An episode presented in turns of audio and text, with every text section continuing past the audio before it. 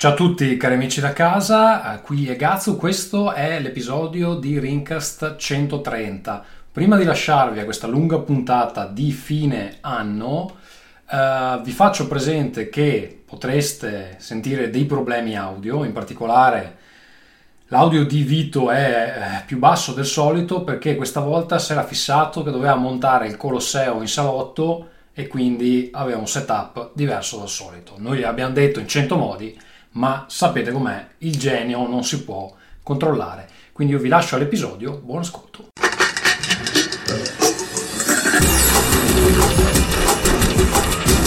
Rincast presenta Nerdcore. Ciao a tutti, bentornati a Rincast. Questo è il Rincast numero 130, cari amici.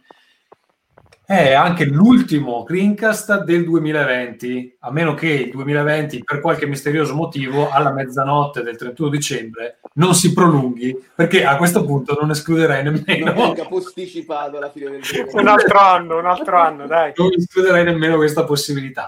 Con me questa sera ad augurarvi buon Natale, felice anno nuovo e uh, a raccomandarsi di andare alla messa ultima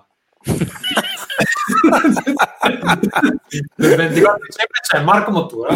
Assolutamente, sì, sì, sì, sì, mi raccomando. Ma solo perché tu vuoi che muoiano in massa, immagino, giusto? No, no, vabbè. No, spero che, non, spero che non succeda nel senso che non facciano messa. gli omosessuali che poi li scoprono alle orge. Come scusa? No, non ho capito, non ho capito. Dico Marco, sarà tipo uno di quei politici americani che stanno contro gli omosessuali a dire cose assurde, cattivissime, e poi li scoprono nei bar gay. Che va a messa. E quindi Marco, Marco, è segretamente cattolico. Messa, esatto. Ti denuncio, for- ti denuncio fortissimo, ma va bene. No, però sai che è appena successo al, a quello lì. Sì, lo so, lo so, quello... Che, ah, sì, eh, eh, no, mi pare, mi pare avevo letto Eh, belga.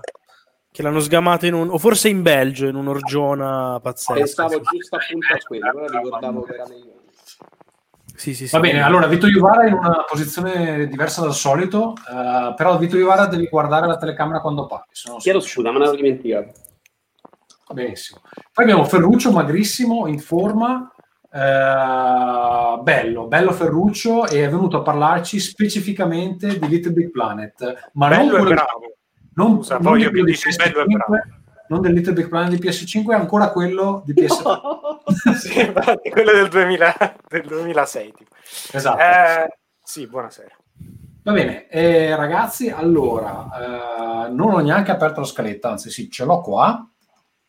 Questa sera facciamo una puntata così un po', non è che sia successo un granché, parleremo dei parliamo giochi- di giochi oggi, guarda, proprio sì, eh. giochi del momento, però Ferruccio, visto che è un po' che non ci sei, eh, io farei partire velocemente la tua sigla, ci racconti come sta andando in Svezia, un paese all'avanguardia nel combattere il virus, vero? Andiamo con la sigla. Sì.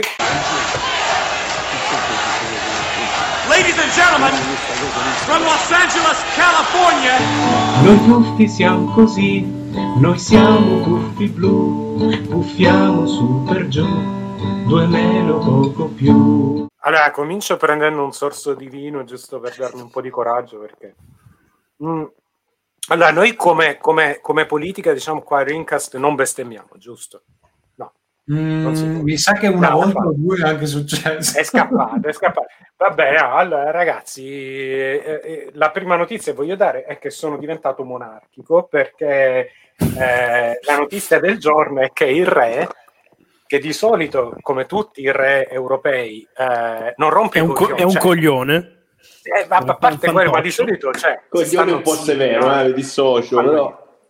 Non Sai, fanno sono niente. ragazzi, però non fa niente. Esatto, esatto. Di solito è così. Oggi ha detto che la Svezia ha fallito nella strategia del... riguardo il Covid. E se lo dice il re, che di solito veramente le cose non gliele puoi tirare fuori manco tipo dentista, così, le dichiarazioni non gliele tiri fuori manco sparato, eh, vi fa un po' capire quanto sia grave la situazione qui. Scusa, Eh, Ferruccio, mi inserisco velocemente eh, per Sì, va. dire una cosa che farà piacere a Marco, che ho iniziato a guardare come i vecchi The Crown è bellissimo. È una grandissima ed è bellissimo, ma bellissimo veramente. Ho, ho Perché iniziato dovrebbe a- farmi piacere, scusa? No, perché ormai abbiamo deciso che Che sei vecchio. Ah, no, ok. questo sì. Adesso mi sto interessando dei monarchi inglesi. Ragazzi, io in The Crown è, sempre, è tutto sempre più vero comunque. Cioè, non è che c'è da costruire, stai andando lì. Silenzio su canale 5. Eh. ragazzi, ragazzi, io con The Crown ho pianto, cioè piango sempre almeno in un paio di occasioni a stagione. Allora, devo dire, sempre... ho, iniziato, ho, inizito, dalla quarta stagione perché Iane lo guardava già da un pezzo. Ma io, mi ha sempre detto guardalo anche tu, io ho me fai un cazzo.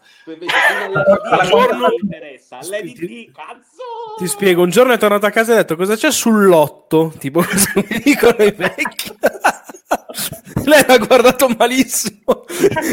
Lui ma no, sull'otto cosa c'è stasera? lei detto, sì, sì, guarda questo, eh. Che no, dove sono rimasto? sulle gambe, Vabbè, esatto, sulle gambe mi sono guardato la quarta stagione che è dell'epoca l'epoca Thatcher mi è piaciuto un casino. Adesso abbiamo ricominciato a vederlo dalla prima stagione. Ma devo dire, eh, la prima stagione, tra l'altro, è fatta anche meglio. Intanto credo che sia la serie dove spendono più soldi in assoluto di Netflix. Ma poi ogni episodio è praticamente quasi un film.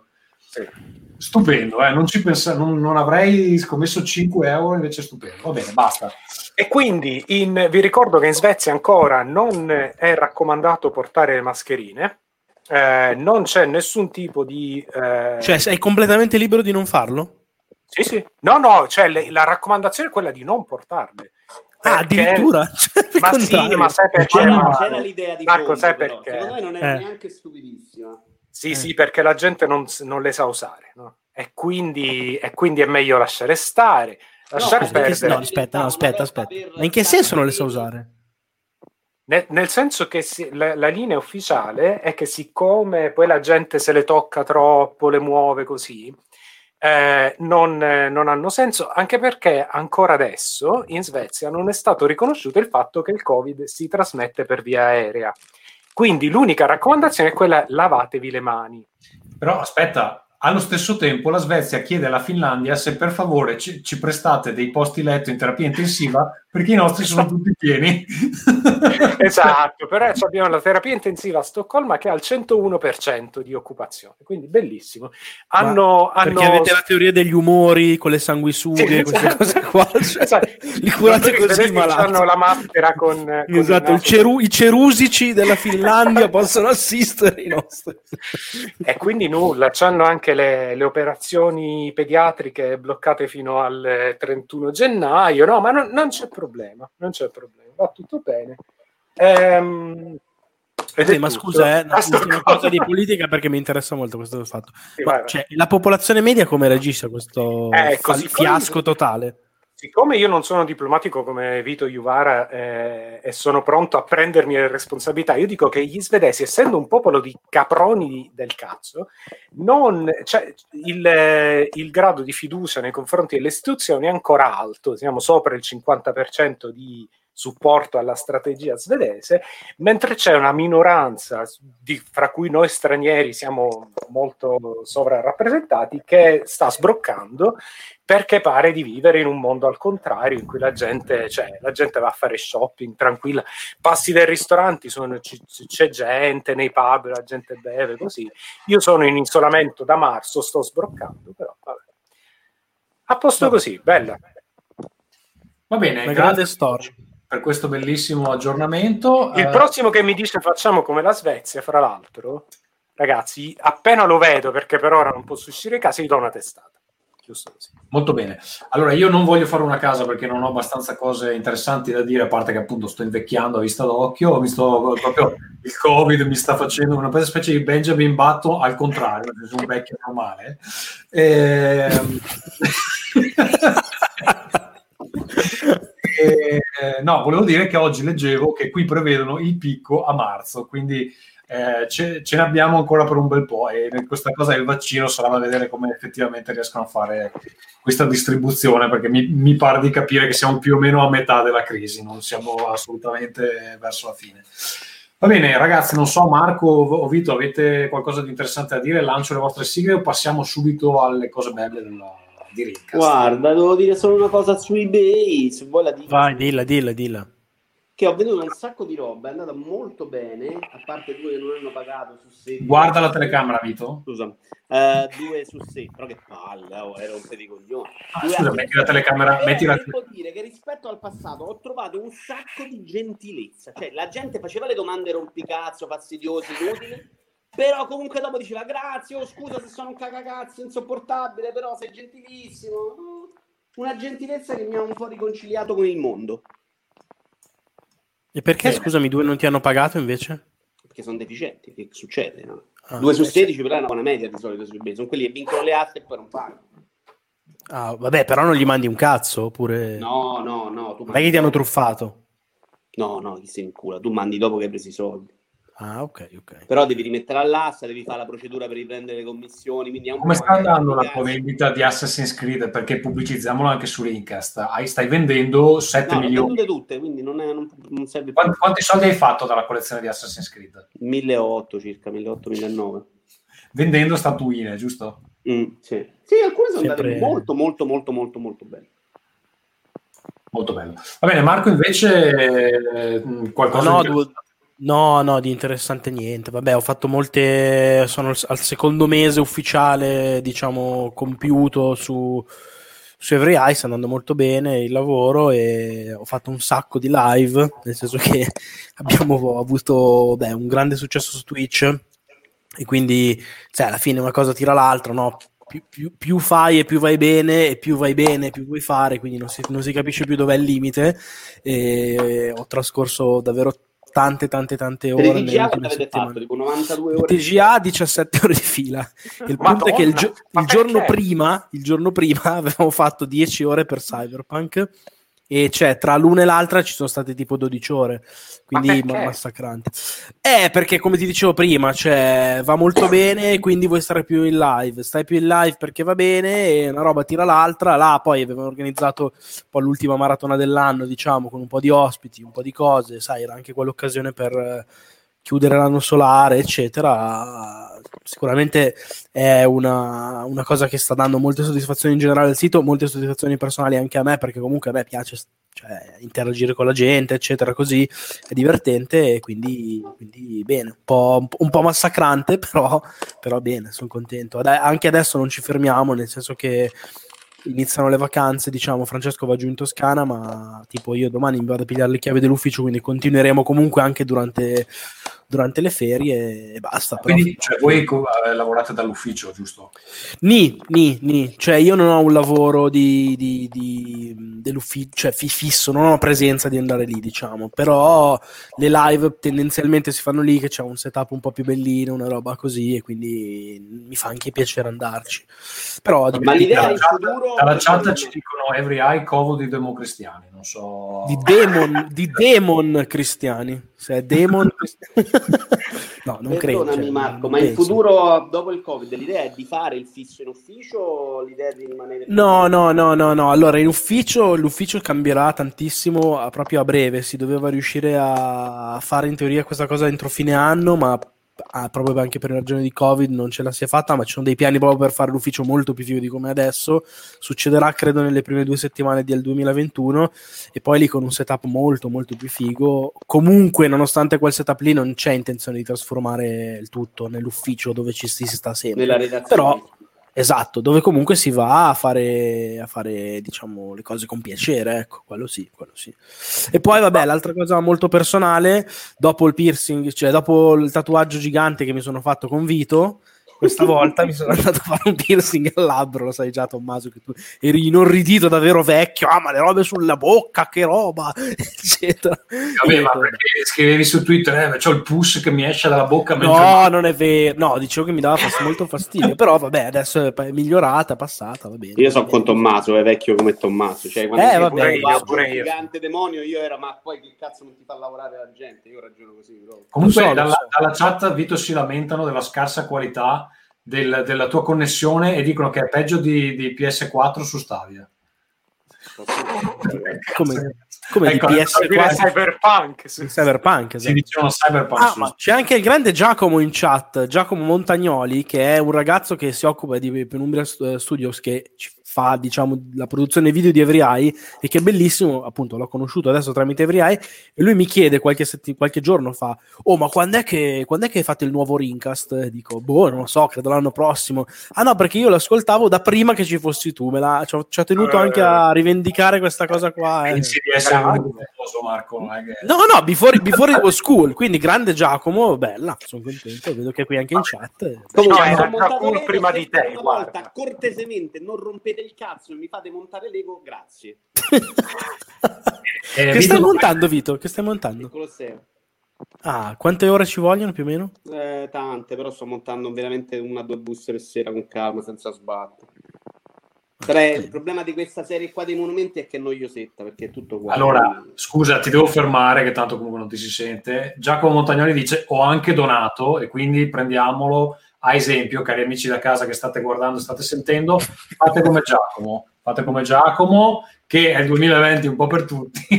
e quindi eh, donate, E donate. quindi, e quindi tenetevi i soldi perché è il 2020 un po' per tutti. Giacomo, se torni a donare, mandiamo via Mottura e torniamo ad essere in un podcast bellissimo come prima. di come vecchi tempi. Allora, dice che ci ascolta da quanto è entrata l'acqua a casa di Vito la puntata storica di molti anni fa.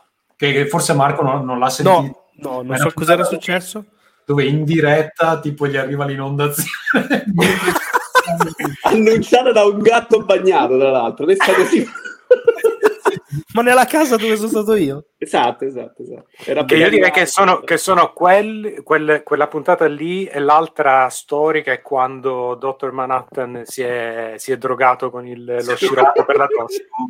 Però è morto. E aveva le allucinazioni, sì.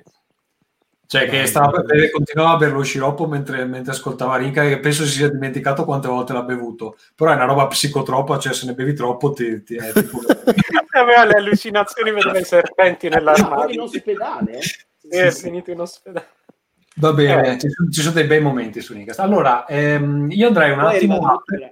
Ferruccio, che non era venuto la scorsa puntata, che ci racconta della sua PS5. Ferruccio, cosa ne pensi di questa... Sì, ho avuto brucio de culo e ho- sono riuscito a prendere la PlayStation 5 nonostante l'avessi prenotata 10 mesi in anticipo eh, e quella prenotazione è ancora valida, quindi prima o poi mi diranno venitela a prendere ehm, e la darò a qualche amico, insomma, quello che è. Eh, però sono riuscito tipo il giorno del, del lancio, una delle catene qui ha detto "Ci abbiamo qualche PlayStation a partire dalle 9 di mattina allora io lì alle 8.57 mi sono messo tipo a fare F5 a manetta. Dall'altra stanza la mia compagna mi fa: Ma era il negozio era il gigante? Sì, sì, era quello. Ma tu non volevi quella digitale, volevi quella normale? Io tipo: Sì, sì, sì. Ah, vabbè, l'ho comprata.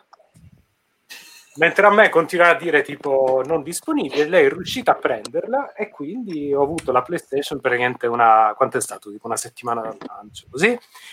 Ehm, sono, sono veramente soddisfattissimo, ma cioè, è meglio pure di come, di come mi aspettassi. Eh, la cosa più, più bella della PlayStation 5 è quanto cazzo è silenziosa. Ragazzi, è bellissimo, bellissimo non sentire veramente il minimo rumore mentre, mentre si gioca. Per il resto è in un certo senso una, una PlayStation 4 sotto steroidi.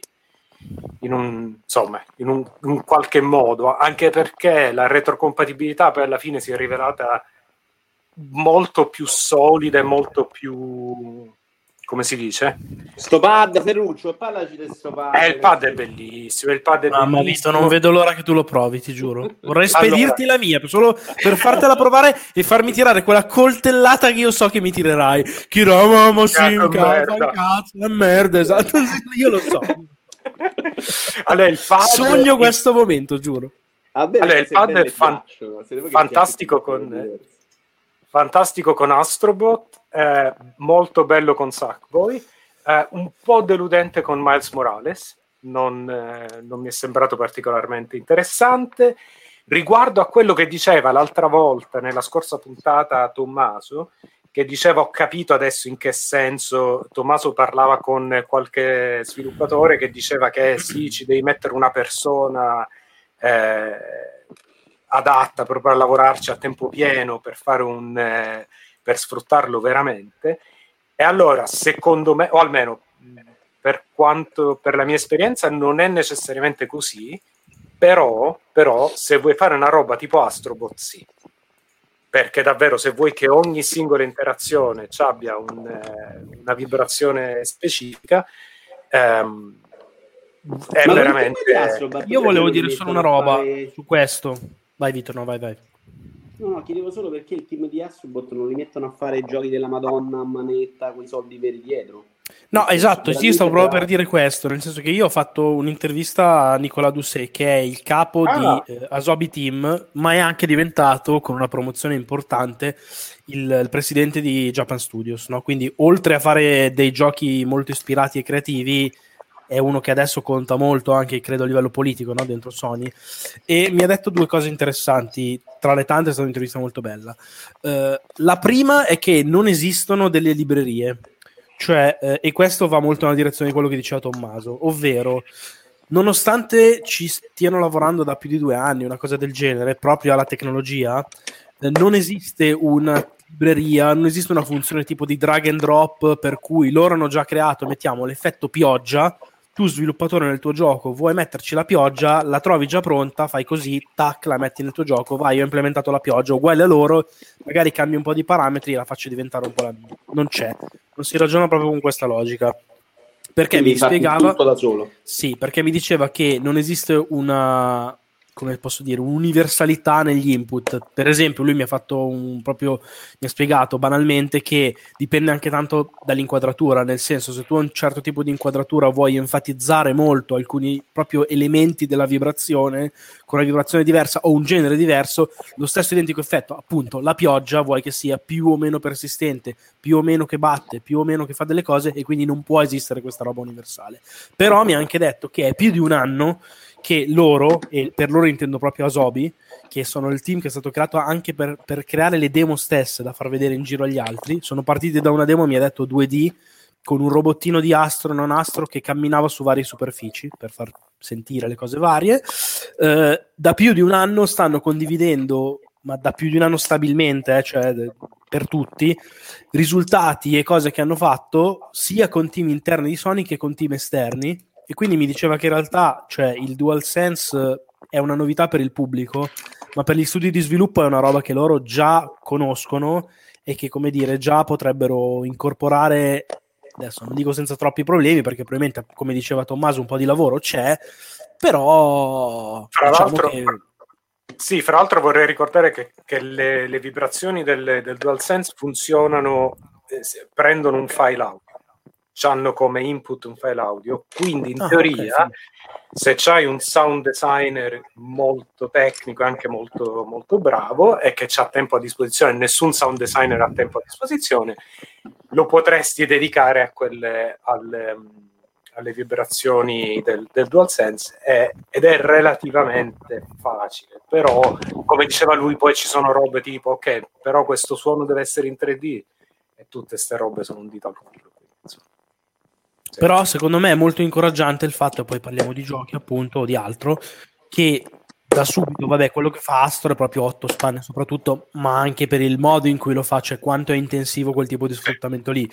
Però eh, io ho avuto modo di provare anche giochi terze parti, tipo Call of Duty che fa delle robe veramente spettacolari con le armi, tipo Godfall che si comporta dal punto di vista di un action molto meglio di quanto non faccia Dark Souls, cioè, buonanotte Demon Souls, che è un'altra roba che secondo me è un po' come Spider-Man delude abbastanza da quel punto di vista lì, e tipo un altro gioco come VRC9 che è di nuovo una roba terza parte che però fa sentire in qualche modo l'inerzia della macchina, il differenziale, il terreno, tutte queste cose qua.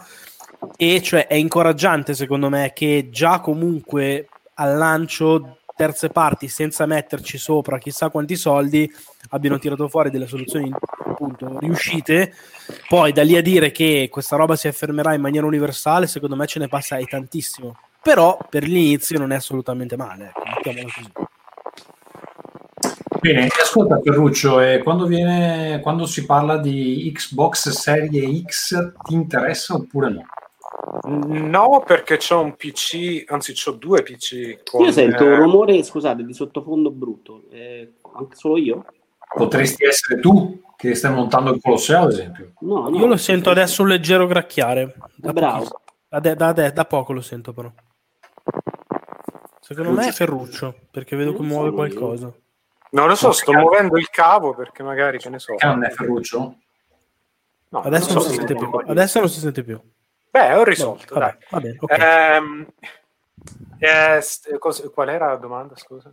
Eh, Se ti interessava Xbox. No, perché ho due computer con schede grafiche decenti e quindi sostanzialmente qualsiasi cosa posso giocare la gioco sul computer. Cioè, qualsiasi cosa ci sia su, su- su Xbox la gioco facilmente sul computer e quindi non è... Ma lo fai, è quello il discorso, perché anch'io potevo fare quel discorso là, però non lo facevo. Sì, qualche gioco, no- non ci gioco tantissimo col PC, però, però sì, per me, per me è proprio la roba di, di stare, cioè i giochi per PC per me sono quelli dove si usa mouse e tastiere, quindi... Sì, l'ho visto questo commento, bello, bello. Allora, ci dice Riccardo Meggiorini nella chat, Ferruccio sembra tantissimo Papà Castoro, è la versione umana. Io non so Ah, chi sia potrebbe andare peggio. Papà Castoro, però mi, mi piace questa... È quello che gli chiedono in coro di leggere una storia anche tre. Vabbè, un cartone animato francese del merda. Comunque. Eh, Ok. quindi sì, giochi tipo, non lo so, di recente ho giocato Baldur's Gate 3, per esempio, su, su PC. Per il è resto negli giochi... Come? Non è negli access? Sì, sì, infatti, vabbè, è un po' zozzo come, però è interessante. Lo riprenderò quando sarà un po' più, un po' più limato. Ehm, no, però non lo so, io, io Xbox non, non lo capisco. Cioè, non- almeno per me, per- con tutte le cazzo di console PC che ho, non, non ne vedo molto il senso. No, se hai però- un PC no, assolutamente, ma non, non- non credo che non, non- non sia quella la direzione. Sì, ok, giocatelo, se c'hai un PC va bene. Mm. Sono d'accordo, ma è più o meno la mia scelta, a parte il pass che offre dei giochi divisi per console, quindi c'è qualche gioco in più solo console. Ah, Per il resto giochi su PC. Io posso ribadire che da quando l'ho preso eh, assolutamente gioco di più perché il quick resume è talmente veloce che veramente mi butto sul divano, il tempo che mi sistemo, gioco Facendo, facendo pla, però. Sì. Opla! Il quick resume! eh! il gioco Cioè, quanto cazzo di tempo ci mettevi prima? Tu perché Esatto, ancora cioè, non hai capito PlayStation 4? il mio, il mio setup, il mio setup- allora io quando lavoro sono qua se voglio giocare al PC o sto così in questa esatta posizione che, che uso per lavorare per fare l'incas per fare tutto quindi non mi muovo da questa posizione che per me è una posizione di lavoro E di mal di schiena? o di mal di schiena, sicuramente. Beh tu sai stare in piedi vale, e guarda adesso ti faccio, ti faccio vedere una roba Marco che ti fa ridere. Però la domanda era un'altra, era cioè sta cosa del PC come fa a cambiare completamente la Guarda, percezione? del questa, questa cosa qua che ti appoggi sulla schiena? No. Ah, sì, sì, sì, ne ho una anch'io. che ti impedisce di incurvare Sai che dicono che sia addirittura dannosa, Tommaso? vabbè, ragazzi, siamo un passo dal girello, eh. È un mix tra un sex toy e un cilicio, ma fa niente. Comunque dicevo che non lo so, eh, da quando ce l'ho ho provato più giochi, ho finito più giochi, eh, sono molto soddisfatto di questo pass perché non ho questa ansia da day one che moltissimi hanno e finché apro il coso e è pieno di giochi, adesso mentre parlavo con voi ne ho installato uno perché si può fare a distanza, la prossima volta che lo accendo c'è un altro gioco installato e non ho pagato un cazzo. Per Hai me appena descritto la morte del mondo dei videogiochi, però è tutto finito così, eh, comincia così, però. Bellissimo, io sono contentissimo di questo. Comprerò PS5 penso in primavera, anche perché prima non te le danno. E, però Marco, fai l'insider, Ratchet Clank febbraio? Eh, mi piacerebbe saperlo. non so un ca- Guarda, non lo so. Boh. Forse è un po' presto, febbraio. Non lo so. L'avrebbero magari detto ai The Game Awards. Io speravo che lo dicessero ai The Game Awards. Va bene, allora parlando di eh, next gen, Vito, tu hai avuto modo di provare Stadia eh, con un titolo di punta, cioè Cyberpunk, al di là del, di Cyberpunk di cui parliamo magari nella sezione dei giochi. Come si sta comportando Stadia in questo momento e secondo te è il momento della riscossa? Scusa, prima di questo, Ugo, dopo ti rispondo. No, rispondi a Ugo. Rispondo a Ugo? Sì. Chi cazzo è? No. Ugo? dai, dai, no, no, è praticamente uno degli ultimi messaggi, dai. Domanda per Ferruccio, da appassionato di Dreams, vedi un nuovo slancio se implementassero funzioni DualSense per i creatori su PS5? Allora, io sono molto interessato a quello che faranno nella versione PS5 di Dreams, perché comunque eh, le limitazioni che ci sono in quanto possono essere grossi i giochi e i livelli dovrebbero evaporare con una versione PS5 perché quel motore è molto scalabile bla bla bla. Sarà interessante vedere cosa faranno con il DualSense quello pure sono molto curioso. Secondo me lo slancio nel, per quanto riguarda Dreams che però ha una community che strana, cioè, stranamente è, è una cosa un po' strana ma ci sono più creatori che giocatori e quindi c'è un sacco di gente che fa cose, ma non, non ci sono molti che, che le giocano. Secondo, Secondo me, Dreams, quello... se non arriva su PC, muore là. Beh, quello sì, vabbè, sicuramente quello farebbe, farebbe, il botto, però anche senza andare su PC, quello che secondo me dovrebbero fare è mettere almeno, la versione, almeno una versione dove puoi, prov- puoi giocare i giochi fatti in Dreams, dovrebbero farla gratis, Gratuiti. secondo me. Sì. Se non direttamente fare tutto il gioco free to play, basta, si, si pigliano sto, sto costo e, e, poi vendono funzioni aggiuntive, quello che sia. Quello secondo me potrebbe, cioè secondo me hanno pure perso un'occasione perché doveva essere, a mio parere, assieme ad Astro, una delle cose preinstallate su, su PlayStation Mamma mia, se fosse stato preinstallato sarebbe stato molto figo. Io mi dichiaro colpevole perché è una roba che mi mi intriga tantissimo e che ancora non ho recuperato e sono uno stronzo, però mi ha eh fatto vabbè, un po' paura. Eh sì, perché comunque è, è, abbastanza, come si dice, overwhelming, abbastanza esatto, bravo. Sì, è sì. un po' soverchiante. Esatto. E quindi, e quindi, insomma, dare almeno alla, alla, gente la possibilità di giocare le cose fatte da altri gratis, velocemente, perché poi tra l'altro è, è un gioco che davvero pesa pochissimo, cioè io effettivamente sta cosa della preinstallazione su PS5 sarebbe stata veramente una bella botta perché c'è della roba interessantissima da giocare, magari non bella, ma fuori mm. di testa completamente. Beh, ma c'è quella là del dinosauro con le, con le branchie che è carinissimo. Secondo, cioè, il, adesso è un po' che non lo lancio, però trovare le cose belle non è così semplice, però c'è della roba veramente super fuori. Esatto. Quindi effettivamente potrebbe eh, Quindi vediamo, vediamo cosa vogliono fare, chi lo sa. Speriamo. Va bene, eh, Vito, scusa, torniamo a te. Stadia. Allora, Cyberpunk, siccome la mia 3080 non è arrivata e sono ancora 74 in fila, mi pare oggi. Oddio mio. Ho, ho fatto dei vari, dei vari step, cioè ho preso la versione Chromecast, Chrome offerta che ti danno Chromecast Ultra più il pad a 60 euro e più ho fatto anche un mese di GeForce Now. Sto provando qualsiasi cosa, purtroppo io ho una 35 mega che non rende esattamente proprio fattibile alcune cose. Però Stadia a 1080 dall'ufficio gira secondo me assolutamente in modo accettabile. In realtà Stadia c'è la tecnologia della Madonna, quindi a livello di controlli te ne accorgi sempre molto poco hai problemi. A livello video sì, vedi quel, quegli artefatti, il bufferaggio, sembra un video che buffera di YouTube, lo vedi spesso. A 1080 lo vedi molto meno e quindi secondo me anche meno fastidioso. Però se non sei un giocatore, sei uno stronzo che vuole giocare così a un gioco ogni tanto, secondo me anche la formula di Stadia di o se c'è una, o se c'è una connessione buona. Esatto che però quello non posso non ho provato e quindi non posso dirtelo. Però dicevo secondo me anche il modus business model di adesso secondo me non è terribile. Cioè compri il gioco e giochi punto va benissimo. Stadia sta andando ancora molto sottotono a livello di comunicazione probabilmente perché non è pronta non lo so però Inspiegabilmente sottotono, eh, perché sta roba di Cyberpunk se la potevano e dovevano giocare infin- molto, molto meglio di così. Sotto, sotto traccia, cioè, non, cioè dormono.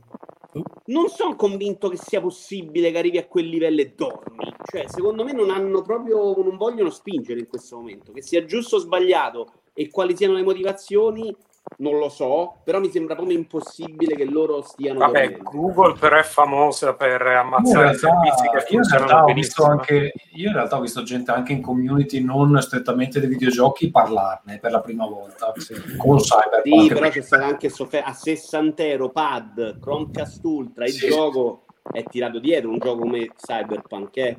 su un gioco mille problemi PlayStation 4 è una merda PC non ce l'hai cioè Comunque, secondo me è una roba che già adesso si quasi gioca. Ho più problemi io con GeForce Now che mi funziona molto peggio dove però hai RTX e però giochi a 1080. Quando arriverà il Chromecast Ultra potrò provare Stadia sul televisore in 4K a vedere come va, perché in realtà ho fatto anche Stadia Pro, cioè mi è costato tipo 600 euro questo gioco.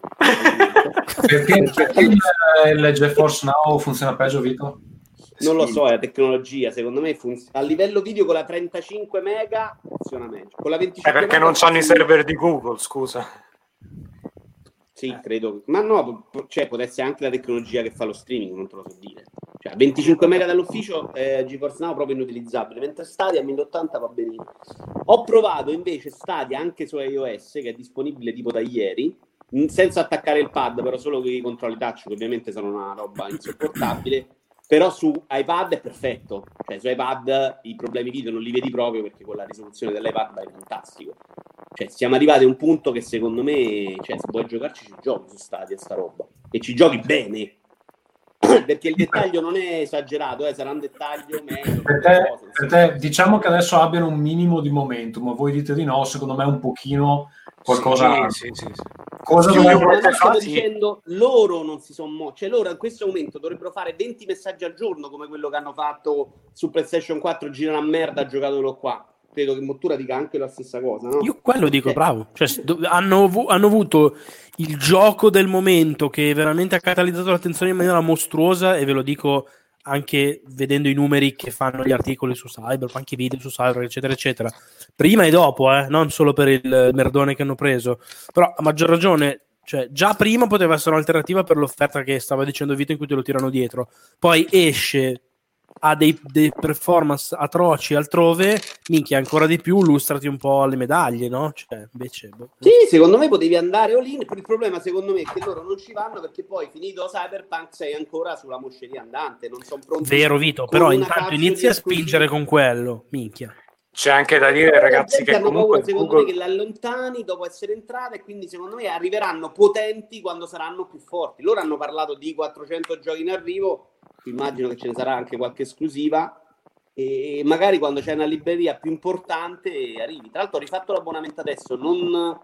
i giochi non fanno come col Plus che ti scarichi solo quelli del mese, ma me ne hanno ridati tutti quelli anche dei mesi passati, quelli Imagine 7 Pro. E quindi già adesso ho 40 giochi che potrei giocare di roba regalata.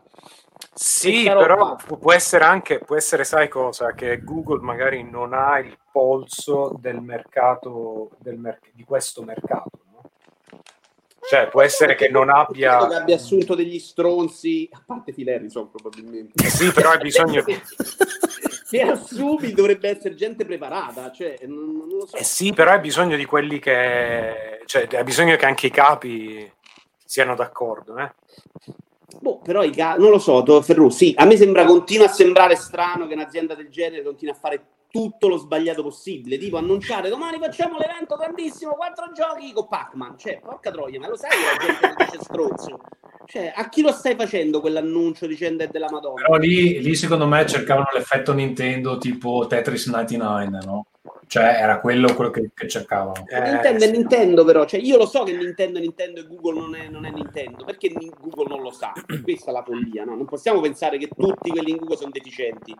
Cioè, in Google ci sarà gente come noi, e come noi intendo gente molto intelligente come me, e poi vari livelli come i vostri, e che capiranno che se annunci Tetris gratis per Nintendo è una cosa, l'altro gioco della Madonna, e annunci Io ricordo sempre esatto che ho visto Vito giocare a Tetris 99 ed è stata un'esperienza Madonna santa. Madonna santa. trascendentale. Vito è una bestia, Tetris, un ma mostro, sempre. eh. giuro, ma veramente un mostro, troppo bravo, cazzo. Grazie ragazzi, voglio bene. Io l'avevo visto in aereo giocare a Tetris sul DS, già mi era bastato quello. Va bene, eh, quindi niente, i prossimi passi di Stadia sono fa- far uscire sti giochi. Secondo me sì, devono arrivare le esclusive loro, roba forte che ti puoi lanciare, sei con una libreria che non sono quattro giochi e poi ti vendi Saturn. Cioè, l'unico mio pensiero è quello, cioè, altrimenti sono deficienti. eh, no. Non si spiega. Io onestamente da non, pure- non so quale possa essere il prossimo passo. Cioè, normalmente potrebbe andare come dice Vito, però in un contesto normale si sarebbero già comportati in modo diverso. Quindi io veramente non. Mi aspetto tutto il contrario di tutto, perché mi sembra che stiano gestendo la cosa in una maniera, non so, poco Io comprensibile. No, morirà a breve perché la vedo funzionare molto bene No, e infatti il vero paradosso è quello, Vito, che cioè, in tutto questo Funziona. funziona, bene. Cioè, questa è la cosa assurda, che funziona, funziona bene. non bene abbastanza per noi. Probabilmente Google punta anche a noi. Cioè, ecco perché secondo me va ancora. Sì, ma inizia a tirare dentro gli altri, perché guarda che per dirti, Cyberpunk è, è proprio diventato uno di quei giochi che non sono solo quelli da hardcore gamer ma- smanettoni che impazziscono. eh. Questo è il classico gioco importante che è uno dei 2-3 che la gente comune si compra durante Guarda, un ne, anno. parlavano no? ne parlavano sul post. C'è un articolo di un videogioco quest'anno. Sì, ed è su- capita a tutti i giochi Eh, cioè, è, è è quella cosa lì, Però quindi cioè, nel senso, domanda. anche in, in un'ottica molto più generalista, minchia, hai perso un'occasione secondo me. Boh. Facendo l'avvocato del diavolo, adesso vi faccio una domanda. Vai. Quanti giocatori di quelli non hardcore, quindi che non leggono news, non guardano i veri AI, non guardano Mm. multiplayer, potrebbero pensare, prendendo su Stadia Cyberpunk, che i bug, che sono una presenza fuori di testa, poi ne parliamo, siano colpa di Stadia e non del gioco? E quindi potrebbero aver detto, avendo Cyberpunk in mano, ok, forse questo gioco non è il caso adesso di spingere, perché altrimenti... Beh, minchia, però sei così, cioè, stai ragionando con la logica della paura, cioè, minchia. no, Vabbè, no, loro non, è, fra- non è una è battuta, cosa Ferruccio, è vero. Sì, Cioè, sì, minchia, sì, sì, un'azienda non No, deve aver non credo, paura. Non cioè, credo dai. che sia così. Perché dai, comunque perché è, è quello che dici tu è possibile, però non credo che un'azienda pensi, cioè non credo Cioè, che soprattutto se può sai ragionare con quella fame di utenza così disperata, infatti. cioè non puoi non giocarti Cyberpunk. È vero che Eh. c'è un c'è bug, però. Cioè, la maggior parte della gente i bug non li vede neanche. Insomma. Tra l'altro. No, no, Poi i bug qua parliamo. li vedi, fermatevi proprio. Qua i bug sono una cosa. Possono non pesare, ma li vedi. C'è la roba. Al- dopo, dopo la patch 1.4 già un po' meglio, eh. Però al, al lancio è una roba che non, non ho mai visto. Vi giuro, ho visto i giochi Bethesda al lancio io, eh. Ci ho visto Va bene, allora, ascolta, prima di andare, prima di andare ai giochi, eh, io avevo messo un'altra cosa in scaletta, i trailer al Game Awards. In realtà io ne ho visti due. Ho visto Dragon Age perché mi ha detto Vito che c'è. Io non, non ho guardato tutta la... Io l'ho guardato tutto. Beato Io te. Beato te. Dragon Age, eh, Dragon Age 4, che non so neanche se si chiamerà 4 perché continuano a non chiamarlo 4, eh, dove vedo che c'è un personaggio che c'era nel... Credo sia di nuovo Dragon Age 0. Però non, non- non si capisce ancora che gioco sarà e considerate le ultime delusioni da Dragon Age non è che mi aspetti tantissimo da BioWare più che da Dragon Age e, e poi eh, Microsoft insiste con Perfect Dark una IP eh, che a questo punto non so che valore possa avere. Marco il tuo parere su questa cosa? Ma lo dicevo l'altro giorno durante una colazione, mi ha lasciato un po', un po' interdetto l'annuncio per più di un motivo, nel senso che eh, la prima questione riguarda The Initiative studio, che doveva essere quello disegnato come addirittura studio quadrupla A, cioè la creme della creme, presa da Naughty Dog, eh, 200.000 studi fighissimi. E tu pensi, vabbè, gli stanno facendo fare, adesso non dico il The Last of Us Killer o il The Last of Us Microsoft, però un'esperienza di un certo tipo, e ti ritrovi rumor che dicono che stanno facendo Perfect Dark, addirittura episodi e che sarebbe uscito di lì a breve, che sarebbe stato da un lato interessante, perché avrebbe, mi ha fatto molto rivoltare una roba che forse Vito avevi detto proprio tu, eh, sul fatto che potessero non fare tutti i AAA, sbaglio, che lo dicevi tu, che secondo te non Ah, avrebbero fatto i AAA. che il, Ok, l'idea del e pass sarebbe era- andato proprio così.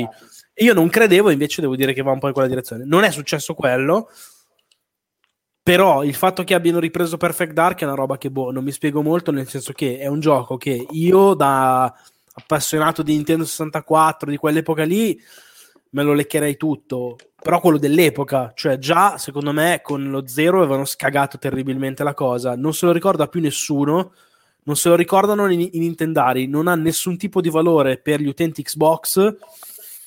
Boh, non, cioè, non capisco bene Eh, il senso. Anche perché, tra l'altro, non è che, no, scusa una cosa, Vito, non è che lo riprendi nel senso, anzi, hanno proprio detto che sarà una roba diversa, cioè molto più stealth, molto più con un tono diverso.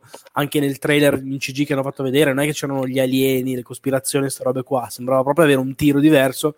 E allora, se tanto lo devi cambiare e stravolgere, giocarti così la licenza è una roba che non, non- non capisco molto. Boh. Però ce l'ha. Che altro che è un'altra cosa che- A rilanciarla, o, eh, insomma, cioè, secondo me non Boh. rischi niente. Non rischi veramente di infastidire nessuno Visto che No, però non, non- non- non ne vedo nemmeno il, cosa? capito, il No, potenziale. Il, cioè. lato negativo, Vito, è che a me ha fatto pensare fa ancora Perfect Dark, basta. Poi magari non ho su 360. Esatto, è uscito due, in vent'anni? due in vent'anni, però vabbè.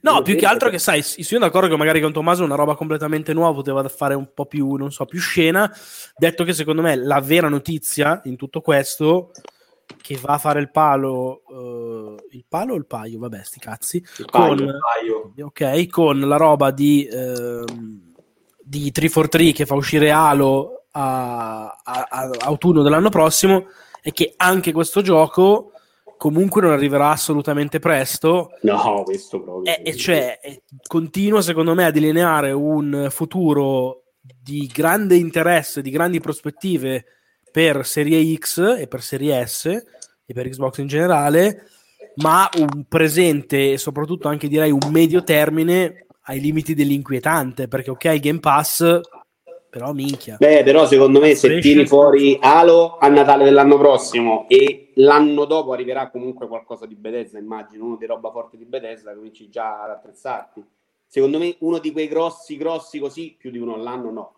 Tutto il resto Eh, è ok, ma Vito, ma il punto è, cioè, da qui ad Halo, che esce tra metti, può uscire a ottobre, settembre-ottobre. Eh, però magari non si giocano nemmeno tutto ai Game Awards, cioè, no? Cioè, si fanno la loro conferenza. No, no, lo so, lo so, Eh, però ma raga, Fable cioè, tutte le cose che anno, hanno eh. fatto vedere sono, cioè, sono distanti, nel senso, Hellblade 2 è lontanissimo, eh, Fable è lontanissimo, ehm, come si dice, le altre robe, Avowed sicuramente non è dietro l'angolo. Secondo me il prossimo che potrebbe Cioè, arrivare è forza potrebbe essere Hellblade potrebbe essere vicino. No, ma va, Tommaso, Hellblade hanno detto che cos'è la Real Engine 5, cioè, quando, Ah, come- quando mai può essere vicino?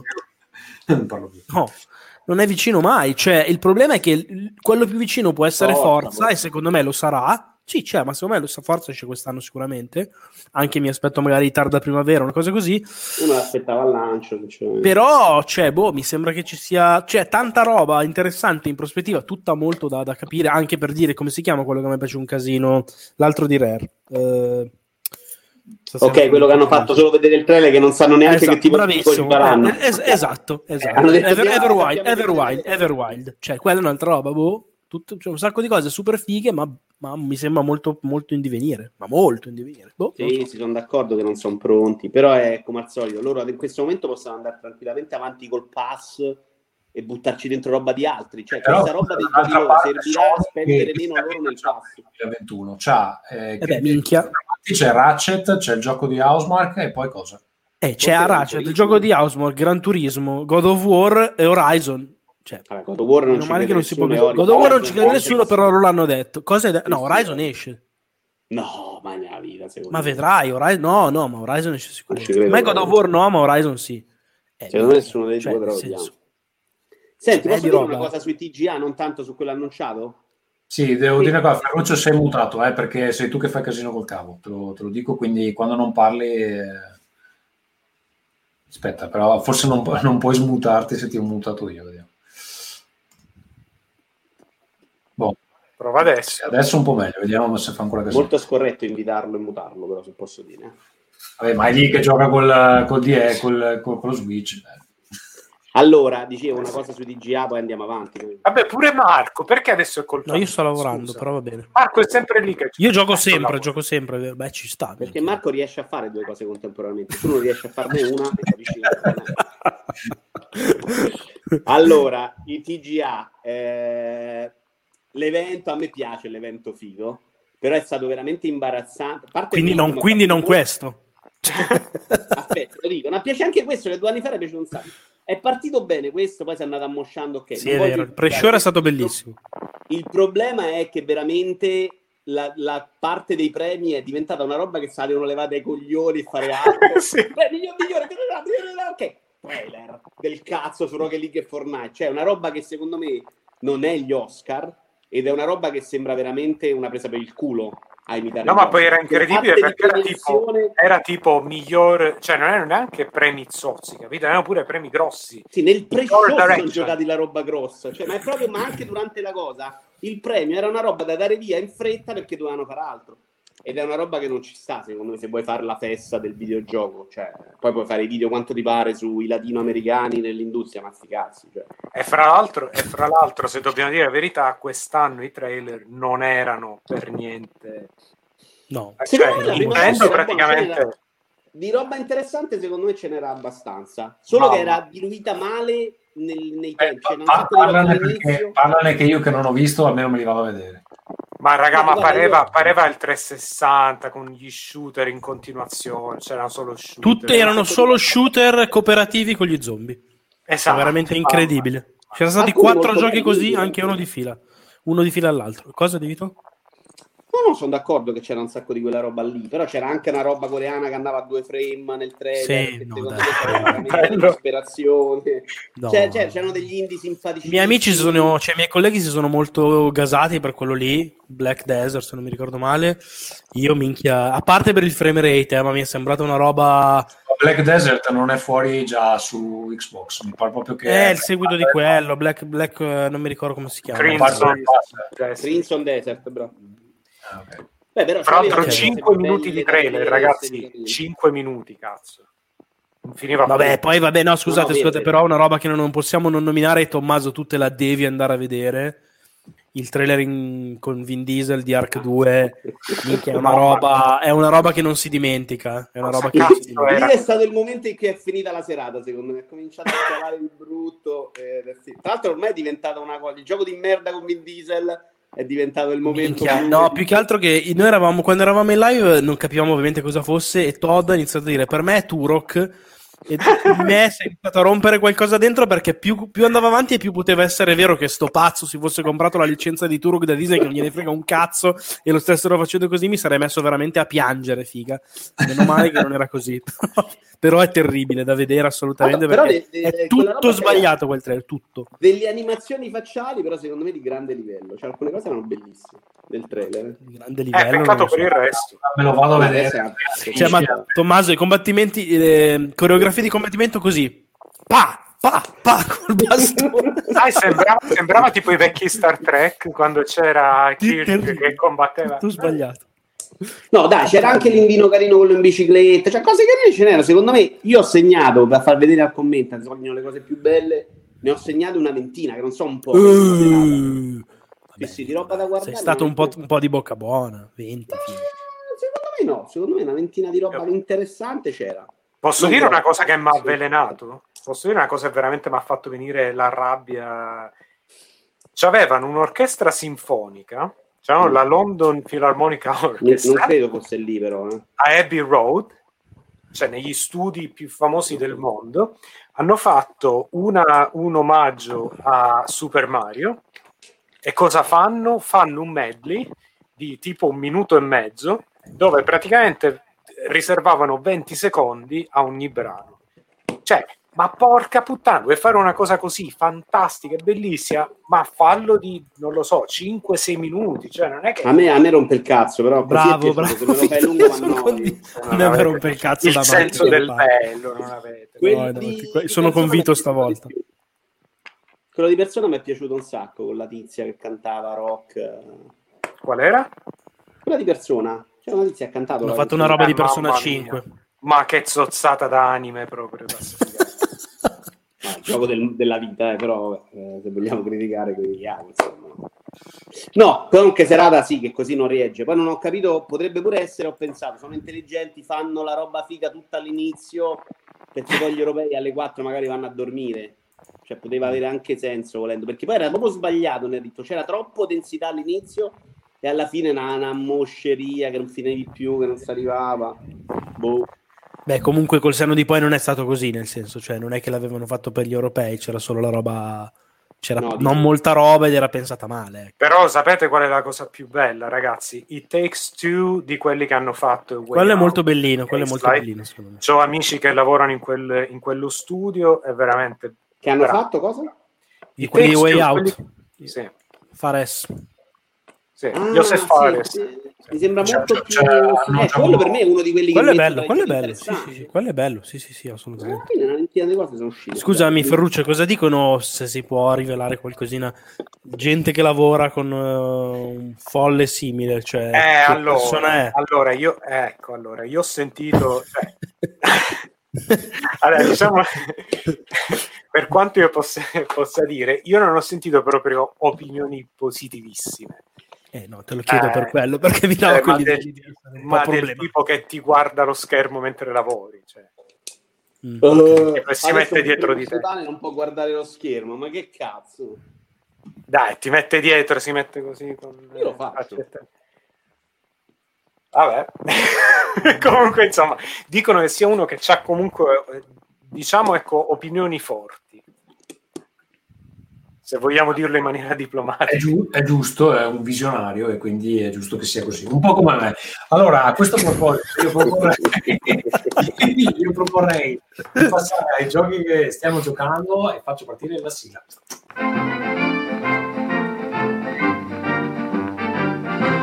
Playing. Allora, parto io, perché è un po' che non parlo, e vi racconto di un gioco che interessa solo a me praticamente. È il gioco di Don't Nod, Tell Me Why, uscito in tre capitoli, credo in esclusiva per eh, Microsoft. non so se c'è anche su PlayStation, ma mi pare di no. Allora, eh, è un gioco di trans, nel senso che eh, è un gioco Che di due- Esatto, è un gioco di due sorelle, una delle quali nel tempo eh, diventa un uomo. Questa- questo particolare è inserito nella storia ed è una parte importante della storia perché, eh, allora, immaginatevi ehm, Life is Strange, l'impronta è esattamente quella di Life is Strange. Eh, a livello di gameplay, Life is Strange aveva dei meccanismi di- dove si riavvolgeva il tempo, eccetera, però fondamentalmente si risolvevano dei piccoli enigmi. Qui l'unica differenza che hanno fatto è che le due sorelle, siccome è successa una cosa nel loro passato, cioè eh, la madre ha cercato di uccidere questa sorella che poi è diventata un uomo, cercano di ricordarsi come è andata Tommaso, Tommaso, che ha fatto la transizione. Ok, fatto la transizione, cosa devo fare? Cosa devo dire? eh, non lo so, però non quello. So, colorati i capelli di viola e vieni a rompermi i coglioni, se no, se ce li hai normali.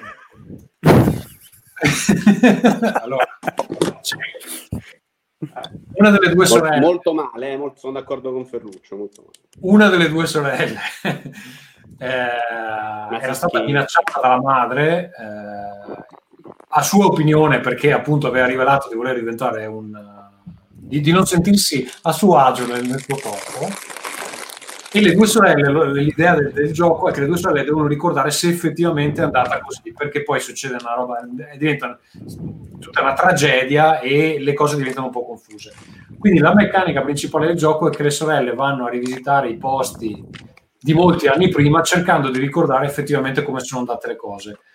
L'unica cosa di gameplay che si fa, al di là di risolvere semplici enigmi molto assimilabili a quelli di Life is Strange, è guardare i punti specifici dove ci sono i ricordi, tenere premuto un, uh, un- un- un trigger. Cazzo, Vito, Eh, smettila questo rumore. Dai, fai cazzo. Cioè, bene non rispettare niente, però... E non posso mutare mentre faccio. Eh. Sì, non solo mu- aprire ogni tanto le buste, ma non che le cazzo. No, Dai, ti muto io, ti muto io. chiaro scuro. Dicevo, eh, si guarda in una determinata direzione dove c'è un ricordo, le due sorelle se lo ricordano, a volte bisogna decidere quale dei due è vero perché non sempre collivano. Basta, più o meno a livello di gameplay è tutto qui. Funziona anche leggermente peggio rispetto a Life is Strange perché ha un po' quel problema che hanno alcuni giochi dove tu devi interagire con degli elementi nel background, però ti avvicini e da questa particolare angolazione non puoi interagirci, allora ci devi, ti devi muovere un po' in maniera molto videogiocosa, girare attorno al coso e La poi manovra, la manovra in retromarcia. sì. esatto, guardare di nuovo sto cazzo di coso con cui interagire, a quel punto ti dà il prompt con cui interagire. Allora, a livello di gioco è un, un gioco, è, è Life is Strange, se, se avete presente quello e vi è piaciuto quello sapete cosa andate incontro. Il punto di forza di Life is Strange secondo me era un po' la storia. Vito si è mutato, eh, non ti sentiamo. E, ehm, era la storia e secondo me qui è un po' deboluccia. È un po' deboluccia perché alcune cose sono abbastanza forzate. Tra l'altro, mi spiace dirlo, ma anche sta cosa del- della protagonista trans, secondo me è un po', non so, un po' meno genuina di come mi, mi erano sembrate delle cose in Life is Strange. Di buono ha che ci sono un paio di personaggi riusciti bene, però dopo aver visto i livelli di scrittura di una roba tipo The Last of Us 2, cioè è difficile tornare ad una roba molto più maccheronica, così. Quella parte là in The Last of Us secondo me era anche la più debole, però diciamo, no? Quale, scusa, che parte? No, Quella la parte di Lev. La parte di Lev, no, ma mamma mia, anzi, cioè, No. con- è stata fatta secondo me con una delicatezza che, vabbè, sì, Secondo me, vabbè, non- non- non- allora, è, è abbastanza delicata in The Last of Us, non è che, che- che ci abbiano fatto un granché. Non è che ci, ci- ci sia molto focus, però a livello di scrittura, diciamo, tutto il gioco è di un livello superiore rispetto alla maggior parte di- del resto. Tornare indietro a una roba molto più videogiocosa è un po', un po' difficile. Ha alcuni momenti interessanti, però in definitiva, ehm, se non avete giocato i Life is Strange, vi consiglio eh, quelli. Sono, sono tutti e tre migliori del, di, di, eh, Tell Me Why. A questo punto io come tre sì. E sono usciti contemporaneamente, che era un po' il punto debole di Life is Strange perché non riuscivano a far uscire gli episodi a intervalli decenti, e invece qui li ha fatti uscire contemporaneamente tutti e tre, quindi te li puoi giocare di fila.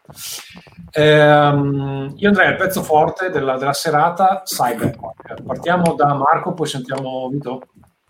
Sì, io ho giocato poco però. Ma io meno, quindi cioè, io posso raccontare come sono andate le cose. Vabbè, eh, io allora, l'ho installato. Ok. ok. Raccontaci Vabbè. Mottura quanto vi hanno pagato per non parlare Esatto. delle versioni, eh? Prezzolati maledetti, eh, che fare la gente. Esatto. No, vabbè, allora, sicuramente come stavo accennando prima è, è un evento, no? Nel senso che ehm, sono riusciti quelli di, di CD Projekt Red a creare una, un'aspettativa e un'attenzione attorno al gioco, secondo me abbastanza irreale, irreale per due ragioni. Una, letteralmente, cioè troppo esagerata rispetto al gioco stesso, ma non per la qualità del gioco col senno di poi, perché erano delle aspettative eh, assurde per un videogioco nel 2020, cioè c'era gente che veramente pensava che questo gioco potesse essere una specie di GTA nel futuro, è già sbagliatissimo, però con la grafica di The Last of Us parte 2, con eh, la possibilità di entrare ovunque, di fare qualsiasi cosa. 7 Marco, eri tu su Twitter, eri tu su Twitter che, me- che avevi linkato quello che diceva che era depresso perché aveva giocato No, non mi perché aveva giocato il gioco e diceva tipo la mia vita ormai non ha più senso. No, l'ho ho letto, aspettato- ma non l'ho girato io. Sì, l'ho, let- non l'ho letto, ma non l'ho linkato io, non l'ho ritwittato. Sì, no, appunto, cioè, secondo me c'è gente che aveva veramente proiettato su sto gioco delle aspettative completamente reali e un po' cazzi loro per questo. E l'altra è che secondo me comunque sono stati molto bravi, e lo dico genuinamente, non nel senso, ah, persuasori occulti, truffaldini o quello che è, a creare grande interesse nei confronti di un gioco che secondo me comunque gusto, cioè non gusto mio, a parer mio mi sembrava meno universale nell'appeal di quello che invece sono riusciti a dargli, cioè davvero la gente impazziva per questo cyberpunk e quindi c'era questa attesa spasmodica nei confronti di, di questa uscita, no? Ripeto, anche da un certo punto di vista totalmente impossibile che soddisfasse aspettative così alte. Il problema è che quello che è arrivato è un gioco. Allora, io devo, devo ripetere che. Aspettate che mi è entrato lo screensaver, non so se mi si vede ancora. Io ho giocato poco, cioè tutto quello che ho giocato l'ho giocato in live e ho rifatto delle cose a casa, ma sono praticamente arrivato di nuovo nella parte assolutamente iniziale dell'avventura. Quindi non posso esprimere un, un parere. Ehm, come posso dire, ragionato e corretto su quello che è l'entità del gioco nella sua completezza o anche solo diciamo con una, una partita di qualche decina di ore perché non le ho spese quel, quel tempo lì.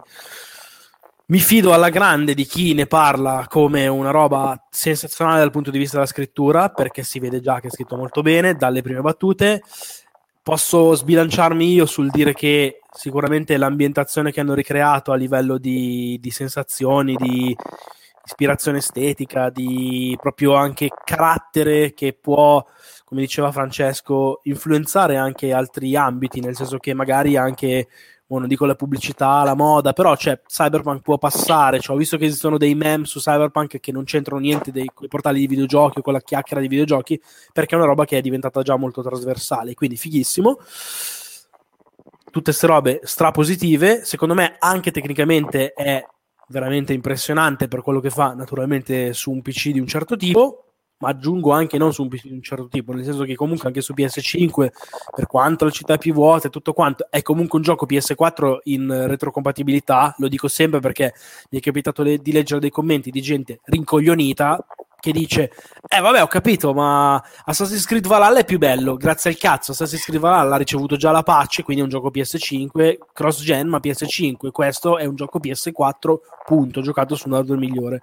Comunque se tantissime cose sono molto azzeccate cioè si sono presentati però al tempo stesso con un lancio che credo che sia definire problematico e riduttivo nel senso che Ah no, vai. Nel senso che... Sì, no, cioè- no, scusa, chiedevo Marco, scusa, Sì, sì. eh, ma tu consiglieresti quindi di aspettare?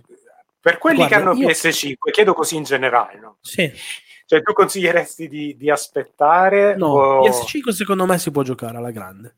Allora, il punto è sapere cosa si sta giocando, nel senso che su PS5, ribadisco, non è un gioco PS5, stai giocando un gioco PS4 in retrocompatibilità che quindi ha dei limiti dati dall'hardware di PS4, non di PS5 e quindi c'è un po' meno gente in giro, oggettivamente c'è meno gente in giro, quindi quella roba lì compromette un po' l'immersione, però si gioca tranquillo e, e si gioca bene, perché cioè, si gioca a 60 fps, sempre fluidi, cioè quasi sempre fluidi, comunque mediamente molto fluidi, con secondo me comunque una qualità di immagine figa, e quindi secondo me se uno vuole giocarselo anche adesso su PS5 non deve aspettare necessariamente un aggiornamento che non arriverà prestissimo, L'anno prossimo. ecco, mettiamola lì così. Sì, sì, ma l'anno prossimo, cioè anche febbraio l'anno prossimo, anche maggio Sì, l'anno sì, prossimo.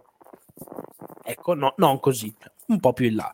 E quindi ci ci sarà nel caso da aspettare un po'. Detto questo, quello che chiaramente è stato molto, molto sbagliato, oggettivamente indifendibile e cioè attaccabilissimo perché comunque secondo me è una porzione di, di paraculaggine, mo non dico di dolo, però sicuramente di fare le cose un po' da furbi dietro c'è stata, è stata la gestione della cosa perché il modo in cui hanno una zozzata. occultato. No, no, eh, sto dicendo, il modo in cui hanno occultato il- le versioni console eh, parla da solo. Il fatto che abbiano permesso comunque alla stampa di metterci le mani sopra letteralmente dal pomeriggio prima del lancio è di nuovo una roba molto, molto brutta, molto sporca, come stai dicendo tu.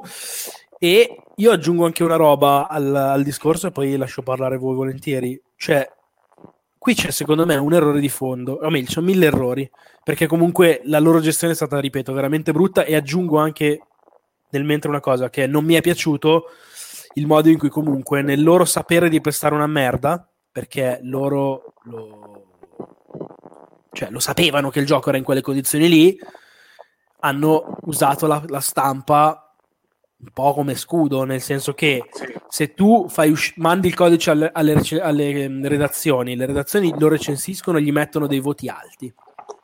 Poi si può anche parlare su quei voti alti lì, ripeto, io purtroppo non ho modo di parlarne. Una cosa che mi sento di dire è che secondo me comunque un gioco che ha quei bug lì nell'intelligenza artificiale Però secondo te il processo Aspetta, no, no, aspetta, aspetta, scusa una cosa. Bravo, no, no, voglio arrivarci anche lì.